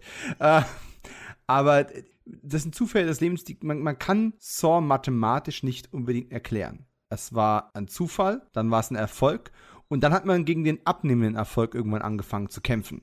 Und das ist immer eine Position, auf der man nur verlieren kann. Haben andere Franchises ja auch bewiesen. Du hast aber gerade gesagt, dass du einen sehr frühen und einen doch etwas späteren Saw als deine Lieblinge herauspicken wirst. Warum? Grundsätzlich Saw 3, weil ich den als so konsequent empfinde. Also der, der beendet einfach die komplette Geschichte. Dürfen wir spoilern, Herr Podcastführer? Ähm, an dieser Stelle ein kleiner ähm, Spoiler-Hinweis der, der guten Form halber. Wenn ihr diesen Podcast hört, um darüber nachzudenken, ob ihr ein 500-Seiten-Buch über Saw kauft, übrigens, da würde ja auch gespoilert werden, jetzt ein Inhaltsspoiler für Saw 3. Bitte. Ja, also so konsequent zu sein äh, bei den steigenden Erfolgen. Man darf ja auch nicht vergessen, Saw 2 hat weltweit mehr eingespielt als Saw 1. Saw 3 hat dann weltweit betrachtet nochmal mehr eingespielt als Saw 2. Die waren also im Prinzip, waren sie völlig verrückt ähm, dieses Ende zu wählen, indem sie mal ganz kurz Jigsaw, also den, den Hauptprotagonisten, endgültig über die Klinge springen lassen, gleichzeitig auch noch Amanda auch noch äh, sterben zu lassen. Im Prinzip haben sie da alle Zelte hinter sich abgerissen. Und das fand ich extrem mutig. Und das war das zweite Mal, dass ich im Kino saß und dachte, oh, weil das entsprach halt überhaupt nicht den Mechanismen solcher Filme. Und äh, das ist mit ein Grund, warum ich den äh, dritten so gut fand. Der weitere Aspekt ist, dass es beim dritten wirklich so war, dass es da auch nochmal so eine moralische Fragestellung dann auch noch gab, die teilweise auch noch im ersten mit reinspielte und in späteren äh, Sequels dann halt eher außen vor gelassen wurde. Also die Geschichte mit dem Vater äh, und, und dem Kind, äh, was dann halt überfahren worden ist und so weiter. Da ist auch nochmal moralisch auch nochmal ein bisschen äh, mehr dahinter, als man äh, auf den ersten Blick vielleicht glaubt. Äh, und den sechsten fand ich oder finde ich nach wie vor richtig gut. Ist meine zweite Lieblingsfortsetzung, weil es dem sechsten Film im Gegensatz zu sehr vielen anderen Fortsetzungen gelingt Kramer wieder sinnvoll einzubauen. Durch diese Verbindung Richtung Gesundheitssystem, Kritik am Gesundheitssystem. Damals war Obamacare, das war ein Grund, warum sie diese Storyline aufgegriffen haben. Steht im Buch, ganz nebenbei. ähm, Egal wie lang dieser Podcast wird, wir werden niemals 500 Seiten durchbringen. Das ist auch ganz gut so. Und da ist also einerseits ist da auch schon wieder ein bisschen Gesellschaftskritik mit drin, ja, was ich durchaus schätze, aber was mir wesentlich besser am sechsten gefällt, ist halt die Tatsache, dass sie Kramer echt sinnig nochmal eingebaut bekommen in die Handlung, in dem Charakter da auch nochmal eine neue Facette abgewinnen und erklären, ja, obwohl es ja eigentlich schon im vierten schon eigentlich gezeigt wird, wie er zu Jigsaw wurde und was alles passiert ist und warum und wieso. Aber im sechsten fügen sie da wirklich noch eine, eine Facette nochmal hinzu, bringen auch Amanda nochmal sinnig zurück, was ich auch nochmal ganz schön fand, auch die Figur nochmal zu sehen. Rehabilitieren auch den Charakter nochmal, weil nach den Ereignissen von, drei, von Teil 3 ähm, war sie ja dann auch nicht mehr so ganz leicht zu durchschauen. Und deswegen mag ich den sechsten halt auch sehr, sehr gerne. Es ist eine Kunstform dabei, eine späte Fortsetzung ohne Reboot äh, nochmal gut hinzubekommen. Und das finde ich immer wieder gut, wenn in einem späten Hellraiser nochmal ich weiß, die meisten würden mich dafür steinigen, weil die Dimension-Film ähm, Hellraiser alle schlecht sind. Nein, sind sie nicht. So, hört auf, das zu behaupten, ihr da draußen. Wer auch immer ihr seid. Äh, oder wenn auch äh, Chucky, ja. Wer hätte denn erwartet, dass eine in 80er, 90er Jahren bestenfalls durchschnittliche Horrorreihe mit doch schon steigender Filmzahl auf einmal immer, wieder immer besser werden würde? Und äh, von daher kann ich deine Argumentation dahingehend nur absolut nachvollziehen. Jetzt ist es ja so, Du hast angefangen, dieses Buch zu schreiben. Es war klar, es kommt noch ein neuer Saw-Film. Darren Bausman würde zurückkommen zum Franchise. Er ist ja nach drei Filmen ausgestiegen, hat sein Glück woanders gesucht. Ist das nicht auch eine verlorene Position? Hattest du eine Vorfreude? Ich meine, die Pause war ja doch relativ lang gewesen. Du musst deine, nicht deine ganze Meinung über den Film jetzt rausposaunen. Es gibt ja mit Sicherheit auch zu dem Film im Buch was, aber es ist ja auch ein Stück weit mit ein Aufhänger gewesen, das Buch eben zu diesem Zeitpunkt jetzt zu schreiben. Man hat nochmal einen neuen Eintrag es wird auf jeden Fall, das wurde auch schon sehr früh klar gemacht, es wird nicht mehr um Jigsaw gehen. Da hat man von vornherein jede Illusion zerstört. Nein, es gibt keinen Cameo von Tobin Bell und so weiter und so fort. War da die Vorfreude größer oder die Angst? Oder hast du nur gesagt, hey, ich wollte das Thema jetzt sowieso angehen? Ähm, der Kinofilm ist ein guter Aufhänger, egal ob ich mich jetzt darauf freue oder nicht. Gucken wir, was draus wird. Ähm, generell war es schon Aufhänger für das Buch, klar. Äh, war dann halt auch so aus Marketing-Aspekten ist es dann halt nicht so verkehrt, wenn sowieso alle Magazine über den Film berichten. Kriegst du auch vielleicht mal dann äh, bei so einem Independent-Projekt, ja, das darf man ja nicht vergessen, da kommen wir ja wahrscheinlich gleich nochmal kurz drauf zu sprechen, bist du schon darauf angewiesen, so alle Fächer mal zu ziehen, die dir irgendwie zur Verfügung stehen. Deswegen war das schon äh, ganz bewusst so gemacht. Aber die eigentliche Frage war ja, ob ich mich drauf gefreut habe.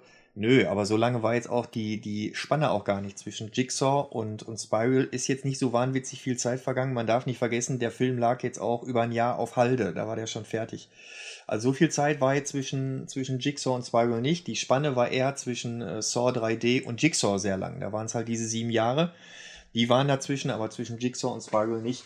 Spiral habe ich von Anfang an äh, relativ skeptisch gesehen weil äh, diese Konstellation mit Chris Rock, ich habe gar nichts gegen Chris Rock, aber ich befürchtete, dass, ähm, dass es keinen inhaltlichen Grund gab, jetzt einen Saw-Film so auszurichten, wie sie es bei Spiral gemacht haben, sondern ich befürchtete, dass man, äh, aus welchem Grund auch immer, das wusste ich zu dem Zeitpunkt nicht, als er angekündigt wurde, ähm, dass man aus irgendeinem Grund Chris Rock bekommen hat und um die Figur Chris Rock jetzt halt ein Saw-Film, in welcher Form auch immer, herumkleistert. Und genau das ist meiner Meinung dann halt auch nach passiert. Es gab keinen inhaltlichen Grund, es gab keine frische Idee, in die man Chris Rock reingepackt hat, sondern man hatte Chris Rock und hat alles andere äh, herumdrapiert. Äh, dasselbe betrifft dann eben auch Jackson. Und genau das, was ich befürchtet habe, äh, ist dann halt auch eingetreten. Und wenn man sich dann vor Augen führt, in welcher Hektik scheinbar offensichtlich das Drehbuch zu Spiral entstanden ist, also es steht auch im Buch, deswegen werde ich da jetzt nicht großartig drauf eingehen, aber Fakt ist, dass Stolberg und Goldfinger, die äh, Drehbuchautoren auch von Jigsaw, zu dem Zeitpunkt an einem gänzlich anderen Saw-Projekt arbeiteten. Und das wär, hätte sich komplett wieder auf John Kramer fokussiert. Wäre wohl eher so eine Prequel-Nummer gewesen. Äh, Stolberg, mit dem ich auch ein Interview geführt habe, ließ sich da nicht so in die Karten gucken, weil er der festen Überzeugung ist, dass dieses Drehbuch in leicht abgewandelter Form immer noch kommt. Deswegen hat er sich da jetzt nicht so in die Karten spielen lassen. Aber es war wirklich so, sie haben daran gearbeitet und dann kam der Anruf, Chris Rock will einen Saw-Film machen er ruft euch gleich an. Und wenn man das so ein bisschen berücksichtigt, dann ahnt man vielleicht, wie Spiral so entstanden ist. Ist auch ganz klar, wenn man an Horror denkt, denkt man automatisch an Chris Rock und an Samuel L. Jackson. Das ist, ist ja synonym für Horrorfilme. Aber Spaß beiseite, ähm, Stolberg und ähm, Goldfinger und Ori Goldfinger ähm, sind ja, haben ja etwas gemeinsam mit, mit Dunstan und Melton. Die haben ja auch beide nicht nur einen, sondern mehrere Entwürfe geschrieben für Halloween. Ja. Äh, die meisten von ihnen haben auch für Hellraiser, ähm, Hellraiser-Pitches geliefert. Das heißt, es ist so eine Autorengruppe aus der Horrorszene LA, die immer wieder für alle möglichen Horror-Franchises herangezogen werden. Und äh, wenn man denkt, oh mein Gott, es gibt so viele ähm, Halloweens und so viele Saw-Filme, naja, es gibt noch viel mehr, äh, vor allem Halloween-Filme und auch Saw-Filme, die nicht gedreht worden sind, die nur als Pitches, als Treatments, als Outlines entstanden sind und die dann doch irgendwie immer wieder ihren Weg finden. Wenn man, ich habe mich da gerade neulich mal im, im, im Halloween-Kosmos mit beschäftigt, wenn man mal sieht, was da teilweise in den 80ern schon in irgendwelchen Entwürfen, die abgelehnt worden sind, für Bilder und für Motive und Ideen oder Charaktere drin sind, die dann 20 Jahre später in einem völlig anderen Drehbuch wieder auftauchen es ist nicht ungewöhnlich. Und hey, wer weiß, ob nicht irgendwann äh, von, äh, von Tanzen und Melton noch irgendwann das Highlander-Drehbuch umgesetzt wird, das sie ursprünglich machen wollten. Nichts ist unmöglich. Das haben wir äh, inzwischen schon, schon, schon lernen müssen. Also von daher, Spiral lassen wir mal offen, wie wir ihn gefunden haben. Mehr Informationen zu Spiral gibt es auf jeden Fall in dem Buch, das du geschrieben hast. Jetzt muss, müssen wir auf den Schreibprozess mal eingehen. Ähm, wie lange hast du schätzungsweise an dem Buch geschrieben zwischen ich glaube, es ist eine gute Idee, ein Saw-Buch zu schreiben. und okay, äh, Lektorat, Layout, alles fertig. Ich glaube, wir können jetzt Druckfreigabe erteilen. Also tatsächlich von der ersten groben Idee, wenn wir da jetzt wirklich mal von ausgehen, okay, ich mache was zu einem Horror-Franchise und Saw ist eine gute Idee, bis Druck zwei, knapp zwei Jahre. Ähm, wobei immer wieder Passagen, längere Passagen dazwischen waren, wo auch nichts ging, weil die, äh, man stellt sich das vielleicht mal immer so einfach vor, man äh, macht mal eben ein Interview mit, äh, mit Kevin Greuter oder Lee Wynell. A, die Jungs müssen das nicht machen. Und gerade Lee Wynell hat eigentlich mit dem Franchise seit Jahren nichts mehr zu tun. Dass er das gemacht hat, hat einfach damit zu tun, weil er tatsächlich den Fans glaubt, was schuldig sein zu müssen und, und auch seinen Standpunkt deutlich machen möchte. Ich will da nicht vor, vorwegreichen. Hast du das Interview mit ihm gelesen? Äh, Habe ich dir das geschickt? Das Interview mit? Ja. ja. Also wenn man da liest, was er dann auch so über die Fortsetzung auch denkt, ähm, ist das schon recht spannend, ohne da jetzt vorweggreifen zu wollen. Aber es ist nicht so, dass die darauf warten, dass irgendein kleiner Autor aus Deutschland sich bei denen meldet und die dann sofort bereit sind, ein Interview zu führen. Also Lee Wynell, ich glaube, das Interview würde ohne Übertreibung knapp 20 Mal verschoben das ist dann alles nicht so einfach. David Armstrong, äh, der Kameramann, war zum Beispiel sehr erpicht darauf, dass er absolut seine Freigabe äh, dafür gibt. Ja, da wurde, äh, hatte er große Sorgen, dass er missverstanden wird. Und gerade die Interviews zogen sich dann schon äh, mit allem Zip und Zap sehr, sehr lange hin. Und das ist mit ein Grund für die lange Produktionszeit.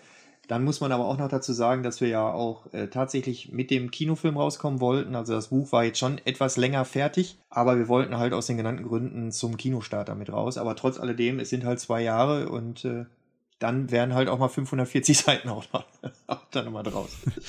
Also letzten Endes ist dann, äh, könnte man so sagen, äh, ist das dein Saw-Buch quasi mindestens so gut wie zwei Saw-Filme. Weil, ne, zwei Jahre, normalerweise ein Jahr vor Saw. Da, das soll jeder für sich selbst beurteilen, wie gut oder, oder äh, nicht wie gut ist so. Äh, und das, das werden die Leute auch hoffentlich. Jetzt ähm, ist es aber so, natürlich durch die, durch die Verzögerung hat es natürlich auch die Möglichkeit, wahrscheinlich mehr Interviews zu sammeln und auf Gelegenheiten noch zu warten und die Sachen noch mit reinzunehmen, die du vielleicht ursprünglich gar nicht auf dem Zettel hattest. Nee. Oder, oder gar nicht mit gerechnet nee, hast. tatsächlich, also äh, Interviews nicht. Ähm, es gab noch so ein paar Anfragen, ich habe es gerade schon mal gesagt, Shawnee Smith, äh, mhm. äh, Tobin Bell und ich habe einen Schauspieler noch vergessen, den ich da reinnehmen wollte, das war Kostas Mandylor. Den wollte ich äh, noch dabei äh, haben. Da ist es in allen drei Fällen aus unterschiedlichen Gründen nicht zu Interviews gekommen. Äh, Mandylor ist sagen wir es mal, ein sehr spezieller Typ. Äh, Ach nein.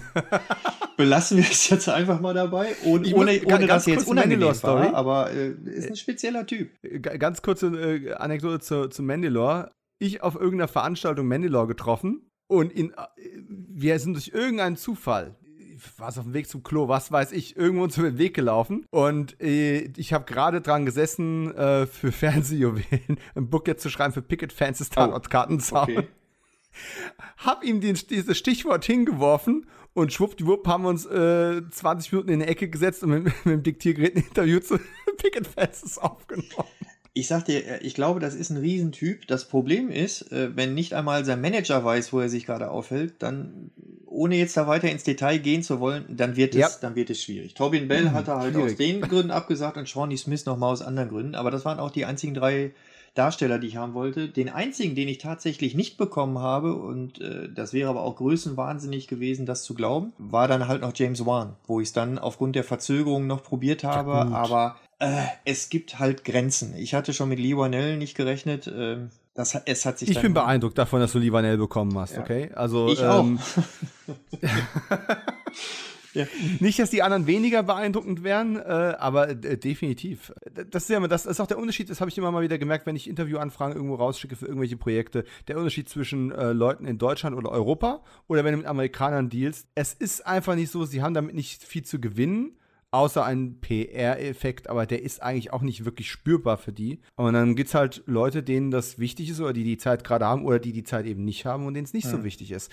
Ich habe ich hab, ich hab neulich mal was äh, getwittert zu einem Death Race Sequel. Kam dann mit dem Autor von Death ah. Race 2, 3 und 4 ins Gespräch. Und das nächste, was ich wusste, ist, dass ich mir über vier, fünf Tage mit dem riesenlange Ketten-E-Mails hin und her geschickt habe und ein Interview zustande gekommen ist, was alleine schon ein halbes Buch füllen würde. Aber das sowas kannst du halt nicht planen. Das ist dann auch ein Stück weit, das ist, war jetzt purer ja. Zufall. Also ich hätte nicht damit gerechnet, dass ich, ähm, dass ich die Leute kriege, die ich gekriegt habe, weil wenn man es so sieht, ich habe bis auf James Wan habe ich und die Spirits habe ich von jedem einzelnen Film den Regisseur, ich habe von fast allen Filmen den Drehbuchautor, ich habe äh, den Produzent ja. von allen Filmen ich habe den Kameramann von sechs Filmen, also ich könnte das jetzt noch fortsetzen. Also das ist schon ein der der absolute Hardcore-Kern von den Leuten, die die Filme gemacht haben. Den habe ich. Äh, darauf bin ich auch sehr stolz. Aber das war auch eine Heidenarbeit, die auch zu bekommen. Ja, gut, es ist ja auch eine Heidenarbeit, diese 540 Seiten zu lesen. Das ist auch richtig. Äh, ich habe noch nicht alle gelesen, ja, aber alles, was ich gelesen habe, ist der übliche Tobias Hohmann äh, Qualitätsstandard, wenn nicht sogar noch mal eine Schippe obendrauf. Danke für die Blumen. Und äh, alleine die Interviews sind aus meiner Sicht es wert, für jeden Filminteressierten oder auch an der Filmproduktion Interessierten dieses Buch zu kaufen. Das ist nun mal so vorweggeschickt. So, Wichtig. Das sag ich, das kannst du mir nicht wählen, nein, ich, ich sehe dein nein, Gesicht. Nein, ich widerspreche dir nicht. Äh, mir ist es aber noch, äh, bevor wir vielleicht darauf kommen, dass es halt äh, von der, von der Produktionsweise her ein sehr anderes Buch war als die anderen, äh, ist es mir halt wichtig zu sagen, das ist auch kein äh, Review-Buch, es ist kein Kritikenbuch. Also da spiegelt sich auch meine eigene Meinung nicht wieder, weil ich einfach nicht glaube, dass Leute sich ein Buch kaufen, weil sie die Meinung von Tobias Hohmann wissen wollen. Da würden sie vielleicht schnell googeln und sich irgendwo eine Kritik äh, durchlesen. Es geht da wirklich. Dafür, Tobias, gibt es Podcasts. Dafür gibt es auch, auch Podcasts.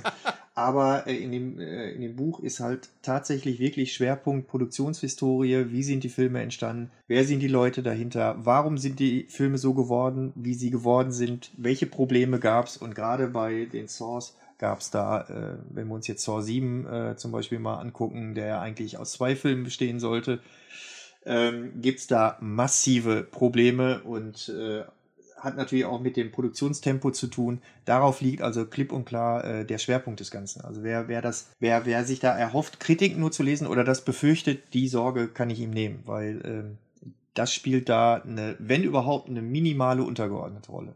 Ja, Spaß beiseite. Deswegen frage ich auch immer wieder nach deiner Meinung hier in diesem Gespräch, weil, ja, ist halt nicht drin. Muss aber auch gar nicht sein, denn ein Making-of eines kompletten Franchises ist eigentlich viel besser. Hat meiner Meinung nach, das wird bei Meinung, ne? meiner Meinung nach haben Fakten und hat eine Nacherzählung und äh, hat eine Aufarbeitung und eine Kontextualisierung einen wesentlich größeren Nährwert und Mehrwert als pure Meinungsbildung. So. Aber es ist ja nur meine Meinung. Da sind wir sogar okay. einer Meinung und das sind wir auch nicht immer. Nein, das ist aber das, ist das Schöne daran, muss man auch Nein, nicht immer sein. Wir sind nicht immer einer Meinung, aber das äh, ist überhaupt gar kein Problem.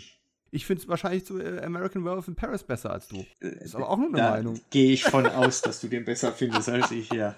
Du hast es jetzt äh, zwei, dreimal angedeutet und ich äh, habe es mir bewusst für einen Schluss aufgehoben. Das Buch existiert. Das Buch sieht toll aus. Das Buch ist in einem, in einem Umfang, dass man jemanden damit Torture-Porn-mäßig erschlagen könnte, wenn man wollte. Aber es ist ein Buch, das nicht den Weg gegangen ist, der, ähm, wie soll ich das jetzt ähm, ausdrücken, der in meiner Kindheit bedeutet, dass es ein richtiges Buch ist, das irgendwo im Buchhandel liegt. Es ist nicht über einen Verlag irgendwo erschienen, der äh, ein großer Major Player ist. Obwohl, und das ist keine Aussage über die Qualität, denn von der Qualität dieses Produktes wäre das voll verdient gewesen. Aber du hast deine Erfahrung schon gemacht mit allen möglichen Verlagen. Du hast ähm, Dinge mal mehr, mal weniger selbstständig und mal mehr, mal weniger im Auftrag gemacht und hast dich entschieden, aus Gründen, die du mir hoffentlich und uns hoffentlich gleich erklären kannst, ähm, zu sagen, nee, diesmal nicht. Ich lasse mich hier, Achtung, Wortspiel, nicht foltern, sondern ich bin selbst Herr des Verfahrens. In die Falle gehe ich nicht. Ich bringe dieses Buch in Anführungszeichen indip selber independent raus. Und independent bedeutet ja Synonym eigentlich immer ist viel mehr Arbeit für den Autor. Mhm. Also, warum dachtest du dir, Mensch, ich mache mir jetzt sehr viel Arbeit und ich habe eine prima Idee, ich mache es mir noch schwerer? Warum, Dann müssen Tobias? wir die Uhr noch mal ein paar Jährchen zurückdrehen. Also die letzten äh, tatsächlichen Filmbücher, die ich ja geschrieben habe, war dieses Clint Eastwood Mammutwerk, äh, zwei Bücher, jeweils über 500 Seiten. Und dann habe ich einerseits für mich beschlossen, beziehungsweise war ich damals der festen Überzeugung, dass ich alles, was man so im Filmbuchbereich machen kann, äh, gemacht habe. Also man möge mir ansonsten ein tausendseitiges Mammutwerk über irgendeinen Schauspieler oder Regisseur zeigen. Ich glaube schon, dass das nochmal relativ einmalig war, zusammen mit dem Rest, was ich so gemacht habe. Hatte ich einfach das Gefühl, das Thema ist ausgereizt und deswegen hatte ich auch kein Filmbuch mehr gemacht. Das war Punkt eins. Punkt zwei war, äh, ich hatte ja äh, die Filmbücher, hatte ich alle mit einem Verlag gemacht, MPW. Und äh, das muss man so sagen, wir haben uns da dezent überworfen. Ähm, also ich bin äh, aus unterschiedlichsten Gründen, ähm, bin, ich, äh, bin ich aus freien Stücken daraus. Wir waren mitten in der Produktion eines weiteren Buches, aber aufgrund von Vorkommnissen und Ereignissen, die ich jetzt hier teilweise auch aus rechtlichen Gründen nicht thematisieren möchte, ähm, kreative ich, Differenzen nennt man das, das in Finnland. Da waren kreative, geschäftliche und rechtliche Differenzen. Ähm, habe ich dann beschlossen, dass ich mit MPW also auf keinen Fall mehr zusammenarbeiten möchte. Und ähm, dann muss man halt sehen, dass der Markt für Filmbücher in Deutschland jetzt auch nicht so ist, dass du einfach mal 20.000, 30.000 Exemplare verkaufst, sondern Filmbücher hier in Deutschland sind Nische. Das heißt, äh, entweder du hast halt jemanden, ich sag mal so die letzten Filmbücher, wenn man die überhaupt so nennen will, die einen wirklich etwas größeren Verlag noch hatten, sind dann bei Schwarzkopf zum Beispiel erschienen, Bud Spencer, sowas in der Art. Aber das sind dann auch keine klassischen Filmbücher, dann wie ich sie mache. Äh, und ansonsten ist der Markt halt relativ überschaubar. Dann hatte ich jetzt also die Möglichkeit, mit der Idee, die ich hatte, äh, an alle möglichen Verlage heranzutreten, Zeit zu verschwenden und mir Absagen einzufangen oder mir anhören zu müssen, ja, das geht, aber wir wollen es dann nur mit einem Umfang von 150 Seiten, bitte als kleines Taschenbuch oder sonst irgendwie etwas. Ich war mir einfach sehr, sehr sicher, dass ich dieses Buch, so wie ich mir das jetzt vorgestellt habe, in dem Umfang mit dieser Positionierung, also Saw direkt auch äh, dann zu nehmen, ähm, dass ich äh, das entweder gar nicht hätte mit dem Verlag umsetzen können, weil ein Verlag kein Interesse daran gezeigt hätte. Oder dass ein Verlag Interesse daran gezeigt hätte, aber dann halt solche äh, Vorgaben gemacht hätte, mit denen ich nicht konform gegangen wäre. Also habe ich gesagt, ich mache das jetzt erstmal alleine, wobei alleine ist ja jetzt nicht so ganz richtig. Ich habe mir ja äh, habe mich mit äh, den uns beiden sehr gut bekannten Florian Wurf, Wurfbaum und Kevin Zindler zusammengetan. Deswegen steht da auch Wutzi Books, ja, Abkürzung Wurfbaum Zindler. Und äh, das hatte einfach den Hintergrund, a, äh, ich wollte das Ding nicht komplett alleine finanzieren und auch nicht organisieren. B, ich wusste, ich konnte mich auf die verlassen. C, äh, die sind zum Beispiel, äh, zumindest Kevin, macht, die, macht das Art of Horror Magazin. Äh, ja, da gibt's auch einen eigenen Shop für, weil ich nicht nur auf Amazon gehen wollte. Und wir kennen uns auch schon seit Ewigkeiten. Und so kam dann halt zusammen, was zusammengehört, wenn man, wenn man so möchte. Trotzdem äh, gab es dann noch unheimlich viel zu organisieren. Layouter ist der Marc Seebode, falls er das hört, nochmal schönen Dank, Marc. Den er, lernte ich durch meine Arbeit bei Turbine kennen, weil er da auch die Booklets oder einige Booklets auch äh, layoutet hat. Kevin brachte dann noch den Grafiker mit rein. Esra Zegaye, der hat auch tolle Arbeit geleistet, wie ich finde, bei dem, bei dem Cover und bei dem Backcover. Und äh, ja, so haben wir uns das dann alles selbst zusammengepackt. Schöne Geschichte war dann noch, als wir da mitten im Schreibprozess waren oder in dem Entstehungsprozess waren, hätten wir dann durchaus die, die Chance gehabt, bei einem sogar ziemlich großen Verlag unterzukommen. Ähm, haben uns dann aber alle drei tief in die Augen geschaut und haben gesagt, das machen wir nicht. Weil auch dann unserer Meinung nach wieder das passiert wäre, was ich eigentlich vermeiden wollte, zu starke Vorgaben von außen. Und deswegen mit allem Glück, was dazu gehört, aber auch mit allen Nachteilen, die man äh, so hat, ist das Ding, wenn man dann so möchte, tatsächlich äh, jetzt im Self-Publishing dann erschienen. Ist es schwer gefallen, als die Option für einen Verlag dann ungefragt auf dem Tisch war? Ja, ähm, im ersten Moment schon, weil du natürlich schon einige Kompromisse eingehst. Es fängt jetzt an beim Druck. Also wir haben jetzt Schwarz-Weiß-Bilder drin. Ich finde, das passt, so wie das Layout angelegt ist, passt das auch ziemlich gut da rein. Aber es ist, äh, wenn man das mit den früheren Büchern vom MPW Verlag dann vergleicht, es ist nicht mehr dieses, äh, die, dieser visuelle Hochgenuss, ja, durch, äh, durch das spe spezielle Bildmaterial, durch die, äh, durch die Qualität der Seiten, durch die Farben und so weiter, äh, ist es das nicht mehr. Das ist also nicht einfach so ein Buch, was man einfach mal gerne durchblättert, obwohl da auch Bildmaterial drin ist, was es noch nirgendwo anders gab, weil zum Beispiel David Armstrong was aus seinen Archiven äh, zur Verfügung gestellt hat oder auch David Hackle. Ähm, du gehst halt schon viele Kompromisse ein du musst Kompromisse eingehen, weil hätten wir das Buch so gemacht, wie ich es mir in meinen allerkühnsten Träumen vorgestellt hätte, dann könnten wir es einfach zu dem Preis nicht verkaufen. Dann wären wir irgendwann beim Preis von 50, 60 Euro gewesen und damit hast du einfach am Markt keine Chance und nimmst auch Leuten eine Möglichkeit, überhaupt das Buch dann erst zu kaufen. Und dann machst die Nische noch dann kleiner. Dann machst du die ja. Nische, ja. die, die ja. ein Filmbuch in Deutschland sowieso schon hat, dann noch spezialisiert auf eine Horrorfilm-Nische wie, wie Saw du machst die Nische dann so klein, dass du dann sagst, ja klar, die 50 mhm. Leute, die sich das jetzt kaufen für die 60 oder 65 Euro, die finden das super und die loben dich auch in den Himmel. Aber ich habe das nicht für 60, 65 Leute geschrieben und möchte das auch nicht nur den Leuten zur Verfügung stellen, die sich das auch monetär vielleicht leisten können. Und deswegen äh, gehst du halt Kompromisse ein, wenn du das in der Form rausbringst, äh, mit denen ich aber insgesamt sehr, sehr gut leben kann. Äh, aber ja, als das dann tatsächlich vom Verlag mal kurz und dann noch von dem Verlag auf dem Tisch war, das machen zu können, da überlegte ich dann schon kurz, weil es gleichzeitig auch äh, verbunden wäre mit einer Auflagengarantie, ja, die man so jetzt auch nicht hat und äh, mit einem Vertrieb, den wir so nicht haben, mit einem Marketing, das wir so auch nicht haben. Und am Ende des Tages ja. machst du das natürlich auch, damit es eine größtmögliche Anzahl von Leuten natürlich auch erreicht und äh, die das auch lesen und schlussendlich natürlich am Ende des Tages dann auch mal irgendwo kaufen. Wobei das wirklich am Ende der Nahrungskette dann jetzt erstmal steht. Und äh, wenn du dann abwägen musst, was du machst, dann musst du dir sehr sicher sein, dass, äh, oder du musst dir deiner Gründe sehr sicher sein, warum du dann sowas ablehnst. Aber äh, nachdem so diese, diese erste Phase dann vorbei war, fiel es mir dann nicht mehr schwer. Weil es wäre dann nicht so gewesen. Ich glaube, wir haben jetzt im Moment ich glaube, die Interviews nehmen Umfang von 150 Seiten, glaube ich, ein. Das wäre undenkbar. Mhm. Es wäre undenkbar, dass ich die ja, Interviews ja. in der Form bei einem etablierten Verlag so hätte äh, einbringen können. Das wären gekürzte Sachen gewesen. Es wären vielleicht Seiten auf vier, fünf äh, Interviews auf vier, fünf Seiten gewesen und nicht so, wie es teilweise jetzt ist, über 20, 30 Seiten hinweg. Aber ich glaube, das macht das Buch schlussendlich auch aus, weil es halt wirklich einen Einblick äh, in, in die Reihe erlaubt, weil es einen Einblick in die Produktionshistorie erlaubt und das hat man so häufig nicht.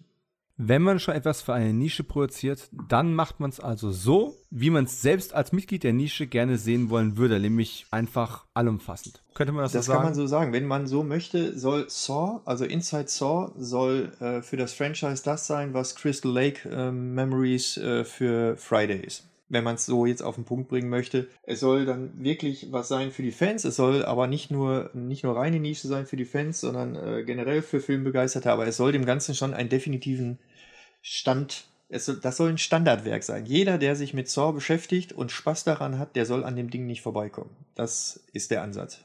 Da sind wir wieder an dem Punkt, wo wir unterschiedlicher Meinung äh, sind. Es soll nicht ein Standardwerk sein, es ist bereits ein Standardwerk. Es müssen nur jetzt noch mehr Leute mitbekommen und standardmäßig in ihrem Regal stehen haben. Jo, aber da passt. Das, kann, das, das kannst du als Autor nicht sagen. Ich kann das sagen. Ja, ich nehme das so, auch dankend. ich bin auch Leser. Ja, ich nehme das auch dankend an. Und wir haben äh, auch, ähm, wenn man mir vor zwei Jahren erzählt hätte, was da jetzt ähm, so alles so noch rund passiert, ja, ich habe die Freude, hier bei diesem Podcast sein zu dürfen. Äh, ich habe aber auch die Freude, bei der Zeitschrift Cinema beim Podcast gewesen zu sein Holger Kreilmeier, Massengeschmack TV, es wird auch in der Cinema drin sein, es ist in der, in der Deadline drin, es ist in der Geek drin. Das alles für ein Independent-Projekt. Ich glaube, das müsste man uns erstmal nachmachen. Das ist so schlecht nicht. Nee. Sag ich doch die ganze Zeit. Warum glaubst du mir es denn nicht? Und äh, ja, ich habe, äh, wir haben auch schon mal drüber gesprochen. Ähm, das ist, äh, das ist ein Testballon, weil sowas hat es im Self-Publishing in der Form einfach noch nicht gegeben und äh, sollte das funktionieren, und das mache ich jetzt gar nicht unbedingt an einer Verkaufszahl abhängig, wobei das am Ende des Tages natürlich auch eine Rolle spielt. Wird das Ding jetzt nur ja. 20 Mal verkauft? Ja, da kann ich schon mal sagen, nein. Es, wir sind also, äh, auch da wurden unsere Erwartungen schon bislang übertroffen. Äh, aber äh, klar, wir haben uns schon eine gewisse Vorstellung gesetzt, wie viel davon verkauft werden sollen. Noch nicht einmal unbedingt aus monetären Gründen, sondern einfach nur lohnt sich der ganze Aufwand, das für das Zielpublikum zu machen. Und äh, sollte das erreicht werden, dann steht auch weiteren Sachen nichts im Wege. Und du hast mal gerade so Chucky erwähnt. Ich sage mal so, es gibt auch über Chucky noch nichts. Und ich bin großer Chucky-Fan. Also es lege da durchaus nahe, sich auch mal über sowas Gedanken zu machen. Oder man geht vielleicht noch mal in das Action-Franchise rein. Ja, ich habe ja auch Stallone, Norris, Action-Stars habe ich ja auch mal gemacht. Da fehlt ja auch noch der eine oder andere. Man könnte was über B-Movie-Stars machen. Aber wie gesagt, man muss erst sehen, dass das in der Art, wie wir das jetzt gemacht haben, auf diese sehr ungewöhnliche und gleichzeitig aber doch relativ ambitionierte Weise, dass sich das rentiert und lohnt. Und deswegen hoffe ich, dass dieser Testballon nicht platzt, sondern steigt. Hot Take. Ich glaube, ähm, Chucky ist die einzige Horror-Kultfilmreihe, bei der der erste Teil bei weitem nicht der beste ist und das ganze Ding das am Leben erhält. Mein Lieblingsteil ist der zweite. Mhm. Siehst du? So. so. Dann sind wir uns zwar mit der Auswahl des besten Films nicht einig, aber damit, dass es nicht der erste ist. Ja, da sind wir einig. Jetzt, jetzt kommt aber eine, noch eine knifflige Frage, denn du hast mir jetzt eine gerade schon vorweggenommen. Würdest du es äh, so independent nochmal machen, wenn denn mit etwas Abstand natürlich, das ist das, was uns jetzt noch fehlt, der Abstand zum Ergebnis. Aber könntest du dir vorstellen, sowas so independent nochmal durchzuziehen? Das sind ja auch zwei Jahre deines Lebens, die da jetzt äh, zwischen zwei Covern stecken. Ich glaube, die Frage hast du schon ein Stück weit mhm. beantwortet. Theoretisch ja, wenn denn auch irgendwo eine Akzeptanz da ist und man es nicht nur, ich sag mal, fürs eigene Ego mhm. macht. Ich weiß, dafür machst du es nicht, aber so fühlt es sich ja manchmal an, wenn man dann fragt, okay, wie viele Leute haben es jetzt wirklich gelesen? Es wird sich nicht so viel verkaufen wie Winnetou 1 ähm, über seine Laufzeit gerechnet, aber ähm, du weißt, was ich meine. Also, wir können theoretisch, wenn wir jetzt alle brav losgehen und kaufen, und das wäre sowieso meine Empfehlung an alle Hörer, falls es noch nicht klar geworden sein sollte, wärst du schon offen, nochmal independent zu gehen? Ja, also in meinen Augen jetzt die Vorteile überwiegen die Nachteile. Ähm, das würde ich aber auch nur machen in einer gewissen Konstellation wieder. Es müsste also wieder das mit dem äh, Florian und Kevin hat halt äh, nachdem man am Anfang sich einmal kurz äh, berappeln musste und ich bin da auch nicht immer so ganz einfach, weil ich schon relativ klare Vorstellungen habe von einem äh, gewissen Ablauf und auch von gewissen Terminen und so weiter und da bin ich dann auch nicht immer so ganz einfach. Aber das hat, summa summarum hat das äh, hervorragend funktioniert. Die haben mir unheimlich viel an Organisationen abgenommen, haben unheimlich viel Kontakte auch geknüpft, dann äh, zu anderen Magazinen und so weiter auch hin. Also das war schon, äh, hat sehr viel Spaß gemacht und war sehr zufriedenstellend in der Zusammenarbeit. Ähm, also das müsste wieder sein. Ich hätte jetzt also keine Lust, äh, mir neue Leute nochmal zu suchen, mit denen ich das mache, weil die Erfahrung jetzt hat gezeigt, das muss schon passen und zwischen uns passt das. Also die beiden äh, müssten sagen, jo, wir machen das nochmal. Ich äh, müsste vorher die Klarheit haben, dass ich auch wieder einen vernünftigen Layouter habe, der das alles wieder auch als E-Book, das äh, Buch erscheint ja auch als E-Book, auch wieder formatiert. Und äh, also ich müsste vorher ein Kernteam haben, wo klar ist, dass die das auch wieder so mitgehen, äh, wie ich mir das vorstelle, oder die sagen, das ist eine charmante Idee, aber nicht so, äh, okay, da muss man sich auch nochmal bekrabbeln. also komplett alleine nicht, aber äh, ja, kann ich mir durchaus vorstellen, aber dann definitiv erst so im äh, Anfang in einem Jahr und dann gucken, wie lange es dauert, weil ich sag mal so, die Arbeit, ich schreibe ja parallel auch noch an Booklets und jetzt gerade so diese, diese Release-Geschichte jetzt von dem Saw-Buch ist auch nochmal extrem, ist zwar gleichzeitig aufregend, weil halt sehr viele Sachen jetzt parallel passieren und äh, man sehr viel Feedback kriegt und das Feedback ist erfreulicherweise auch sehr, sehr gut, was natürlich dann schön ist und was einen auch beflügelt. Aber es kostet jetzt auch nochmal Zeit und irgendwann bist du auch mal leer und bist auch mal kaputt so am Ende von diesen zwei Jahren, weil du halt immer nochmal versuchst, lass uns das nochmal machen, lass uns das nochmal probieren und vielleicht kriegen wir den noch und vielleicht können wir das noch machen. Und ich glaube jetzt so, das wird noch so zwei, drei Wochen andauern. Dann ist so diese, ich nenne es mal Marketingphase, äh, ist dann durch und ich glaube, dann puste ich. Ah, ach du, Halloween kommt noch. Also wir nehmen jetzt, äh, wir nehmen am 23.09. auf. Das, äh, lassen wir mal in die Karten schauen. Äh, wir sind also im September, jetzt kommt noch der Schocktober, mhm. ja, dann kommt Halloween. Dann kommt irgendwann der Home Media Release von ähm, Spiral, äh, dem neuesten Saw-Film, für alle, die es im Kino nicht gesehen haben, weil wir noch eine Pandemie haben. Soll ja irgendwie noch den einen oder anderen abgehalten haben. Klammer auf mich, Klammer Völlig zu. überraschend. Ähm, also ich denke, es wird dich schon, ich möchte die Illusion nicht kaputt machen, aber es wird dich schon noch einen Augenblick beschäftigen. Ja, aber ich glaube halt nicht mehr so, dass ich dann so in erster Front, natürlich ist das jetzt so, ähm, Kevin und, und Florian machen dann viel äh, hinter den Kulissen, sorgen dafür, ne, mhm. dass es so in der einen oder anderen Zeitschrift ist, da machen sie auch einen tollen Job oder bei, in dem einen oder anderen Podcast und so weiter, aber in erster Front ist es dann doch auch ich und ich mache das auch gerne, mir macht das auch Spaß, auch das jetzt hier heute macht mir sehr viel Freude. Äh, aber. Äh, oh, du kennst die Abschlussfragen ja, noch nicht. Das, Warte. Das schüttert mich jetzt schon. Aber wenn du halt so lange an einem Buch sitzt und, und dann kommt jetzt das noch und jetzt ist es raus, dann ist, glaube ich, auch mal der Zeitpunkt gekommen, wo man das alles erstmal liegen lassen muss, wo man das alles erstmal reflektieren muss und wo man dann auch nochmal so ein bisschen durchatmet und dann nochmal für sich vielleicht auch klar äh, nochmal legt, okay, das hat jetzt gut funktioniert oder das hat nicht so gut funktioniert. Ich glaube, der Zeitpunkt ist dafür jetzt ein bisschen früh. Dann ist jetzt der Zeitpunkt gekommen, um die Kinder quasi in die Schule zu schicken und zu hoffen, dass sie gute Noten nach Hause bekommen, weil man hat ihnen ja alles mitgegeben. Ja, so. so. und da sind wir auch schon wieder beim Thema, alle, die das bis hierher gehört haben und noch unschlüssig sind, warum? Man bekommt äh, das gute Stück auf Amazon, man bekommt es im Subversiv-Shop, wenn ich es richtig Jawohl. habe, richtig. Du hast gerade schon angesprochen, E-Book. Ich bin ja kein E-Book-Leser. Für mich werden leider an der Stelle noch äh, Bäume gefällt oder recycelt. Sorry. Haptik, ja, ist für mich eine ganz wichtige Geschichte. Und das Buch ist auch ein guter Anlass, wieder einfach mehr zu trainieren, damit ich überhaupt in der Lage bin, das Buch zu halten und mich nicht selbst damit, äh, selbst das Gesicht zu zermatschen. Äh, von daher rennt los und bitte, bitte, bitte, bitte von meiner Seite aus, wenn ihr Tobias Buch gelesen habt, hinterlasst ein paar nette Worte äh, bei den jeweiligen Shops. Nicht beim Autor. Den habe ich jetzt heute genug gebauchpinselt. Das ist egal. Also das ist optional, könnt ihr gerne machen. Aber wichtig ist, gerade bei einem Independent-Projekt, das muss man ja mal betonen, es macht ja keiner für dich. Also klar, wir haben gerade schon angesprochen, Kevin und Florian rennen dahin in den Kulissen viel, aber das Schwierige dabei ist, dass alle, die ein potenzielles Publikum für so ein, ein umfassendes Making-of-Buch ist, dass sie es auch mitbekommen. Das bekommen sie nur mit, wenn man drüber redet. Sie bekommen es nur mit über Empfehlungen von Freunden. Sie bekommen es mit über Podcasts. Also eine gute Tat wäre auf jeden Fall, und wenn es nur ein Satz ist und ein paar Sternchen, das hilft aus meiner Erfahrung heraus, die sehr überschaubar ist und nicht vergleichbar mit Tobias, aber hilft ungemein weiter und tut auch gar nicht weh. Und wenn ihr glaubt, es tut weh, Denkt nochmal an die Knochenverdreherfalle. Ja. Das geht viel schlimmer. Ja, also ich kann mich dem nur anschließen. Das wäre also auch meine Bitte. Also wie gesagt, wir haben äh, keinen klassischen Vertrieb, wir haben kein klassisches Marketing. Wir haben da schon sehr viel erreicht und machen da auch vieles möglich.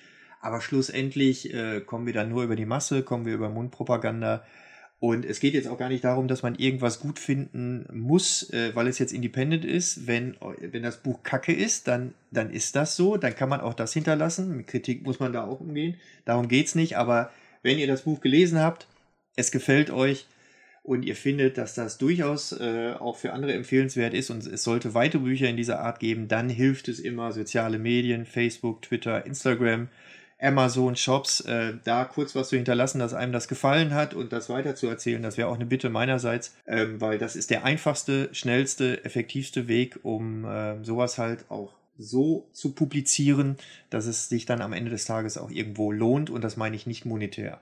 Sehr schön gesagt. Und jetzt, da ich deine Zeit schon absolut überbeansprucht habe, aber da musst du jetzt halt durch, wie du schon so schön gesagt hast, äh, noch ein paar ganz einfache Fragen zum Schluss. Wir haben die Nostalgie schon angesprochen. Glaubst du, wir kriegen irgendwann eine Folternostalgie? Weil, wenn wir genug Abstand zu den frühen 2000ern haben, es konsequenterweise müsste es ja sein, ich stelle mir die Frage immer wieder, die 80er-Nostalgie hält sich ja gefühlt schon seit 20 Jahren.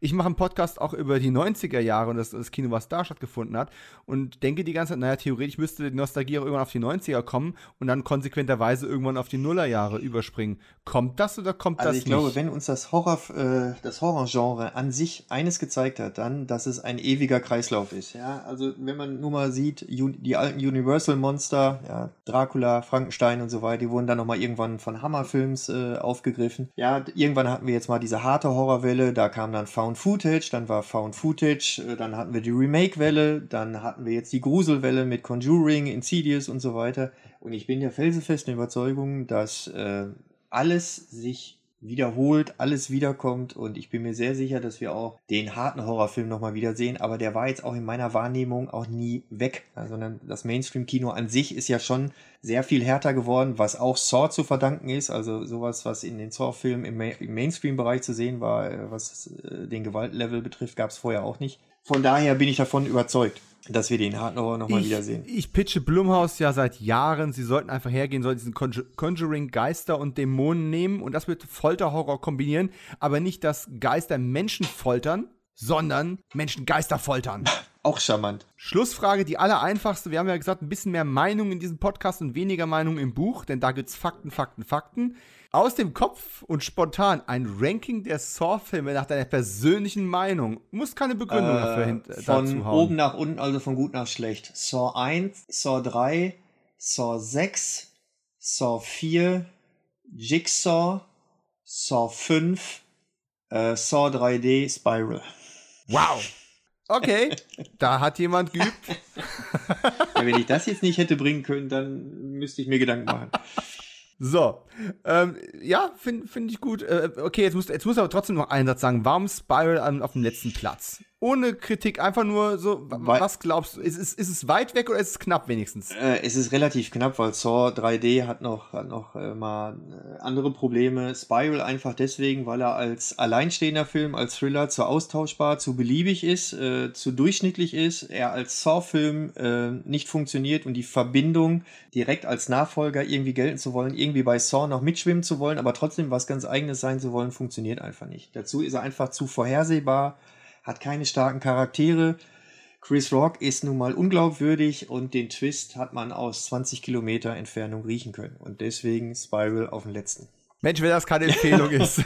Tobias, ich danke dir tausendmal, dass das hier so schön geklappt hat. Ich wünsche dir alles, alles Gute mit dem Buch. Ich finde, es ist großartig geworden. Freue mich darauf, weiterlesen zu können.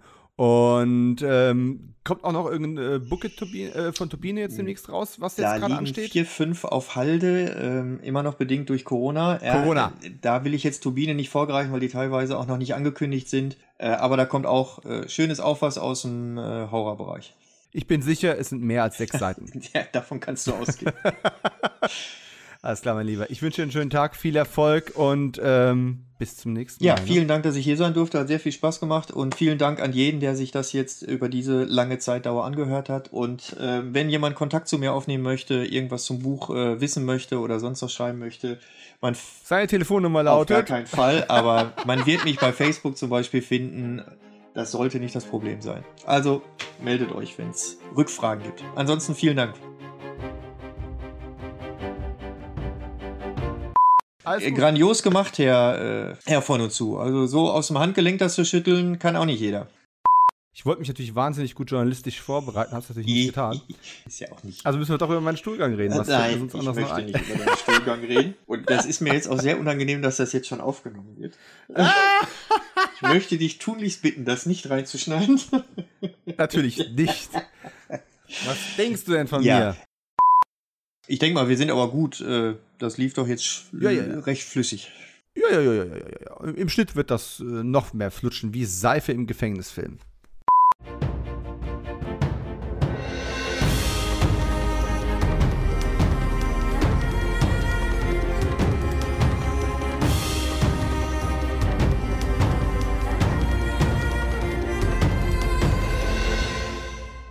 Das war Kino 90, die totale Erinnerung moderiert und produziert von Dominik Stark, Tonmischung und Schnitt von Jens Nier, Musik von Marvin Hartmann, Designs und Grafik von Tobias Spüro und Sam Freisler.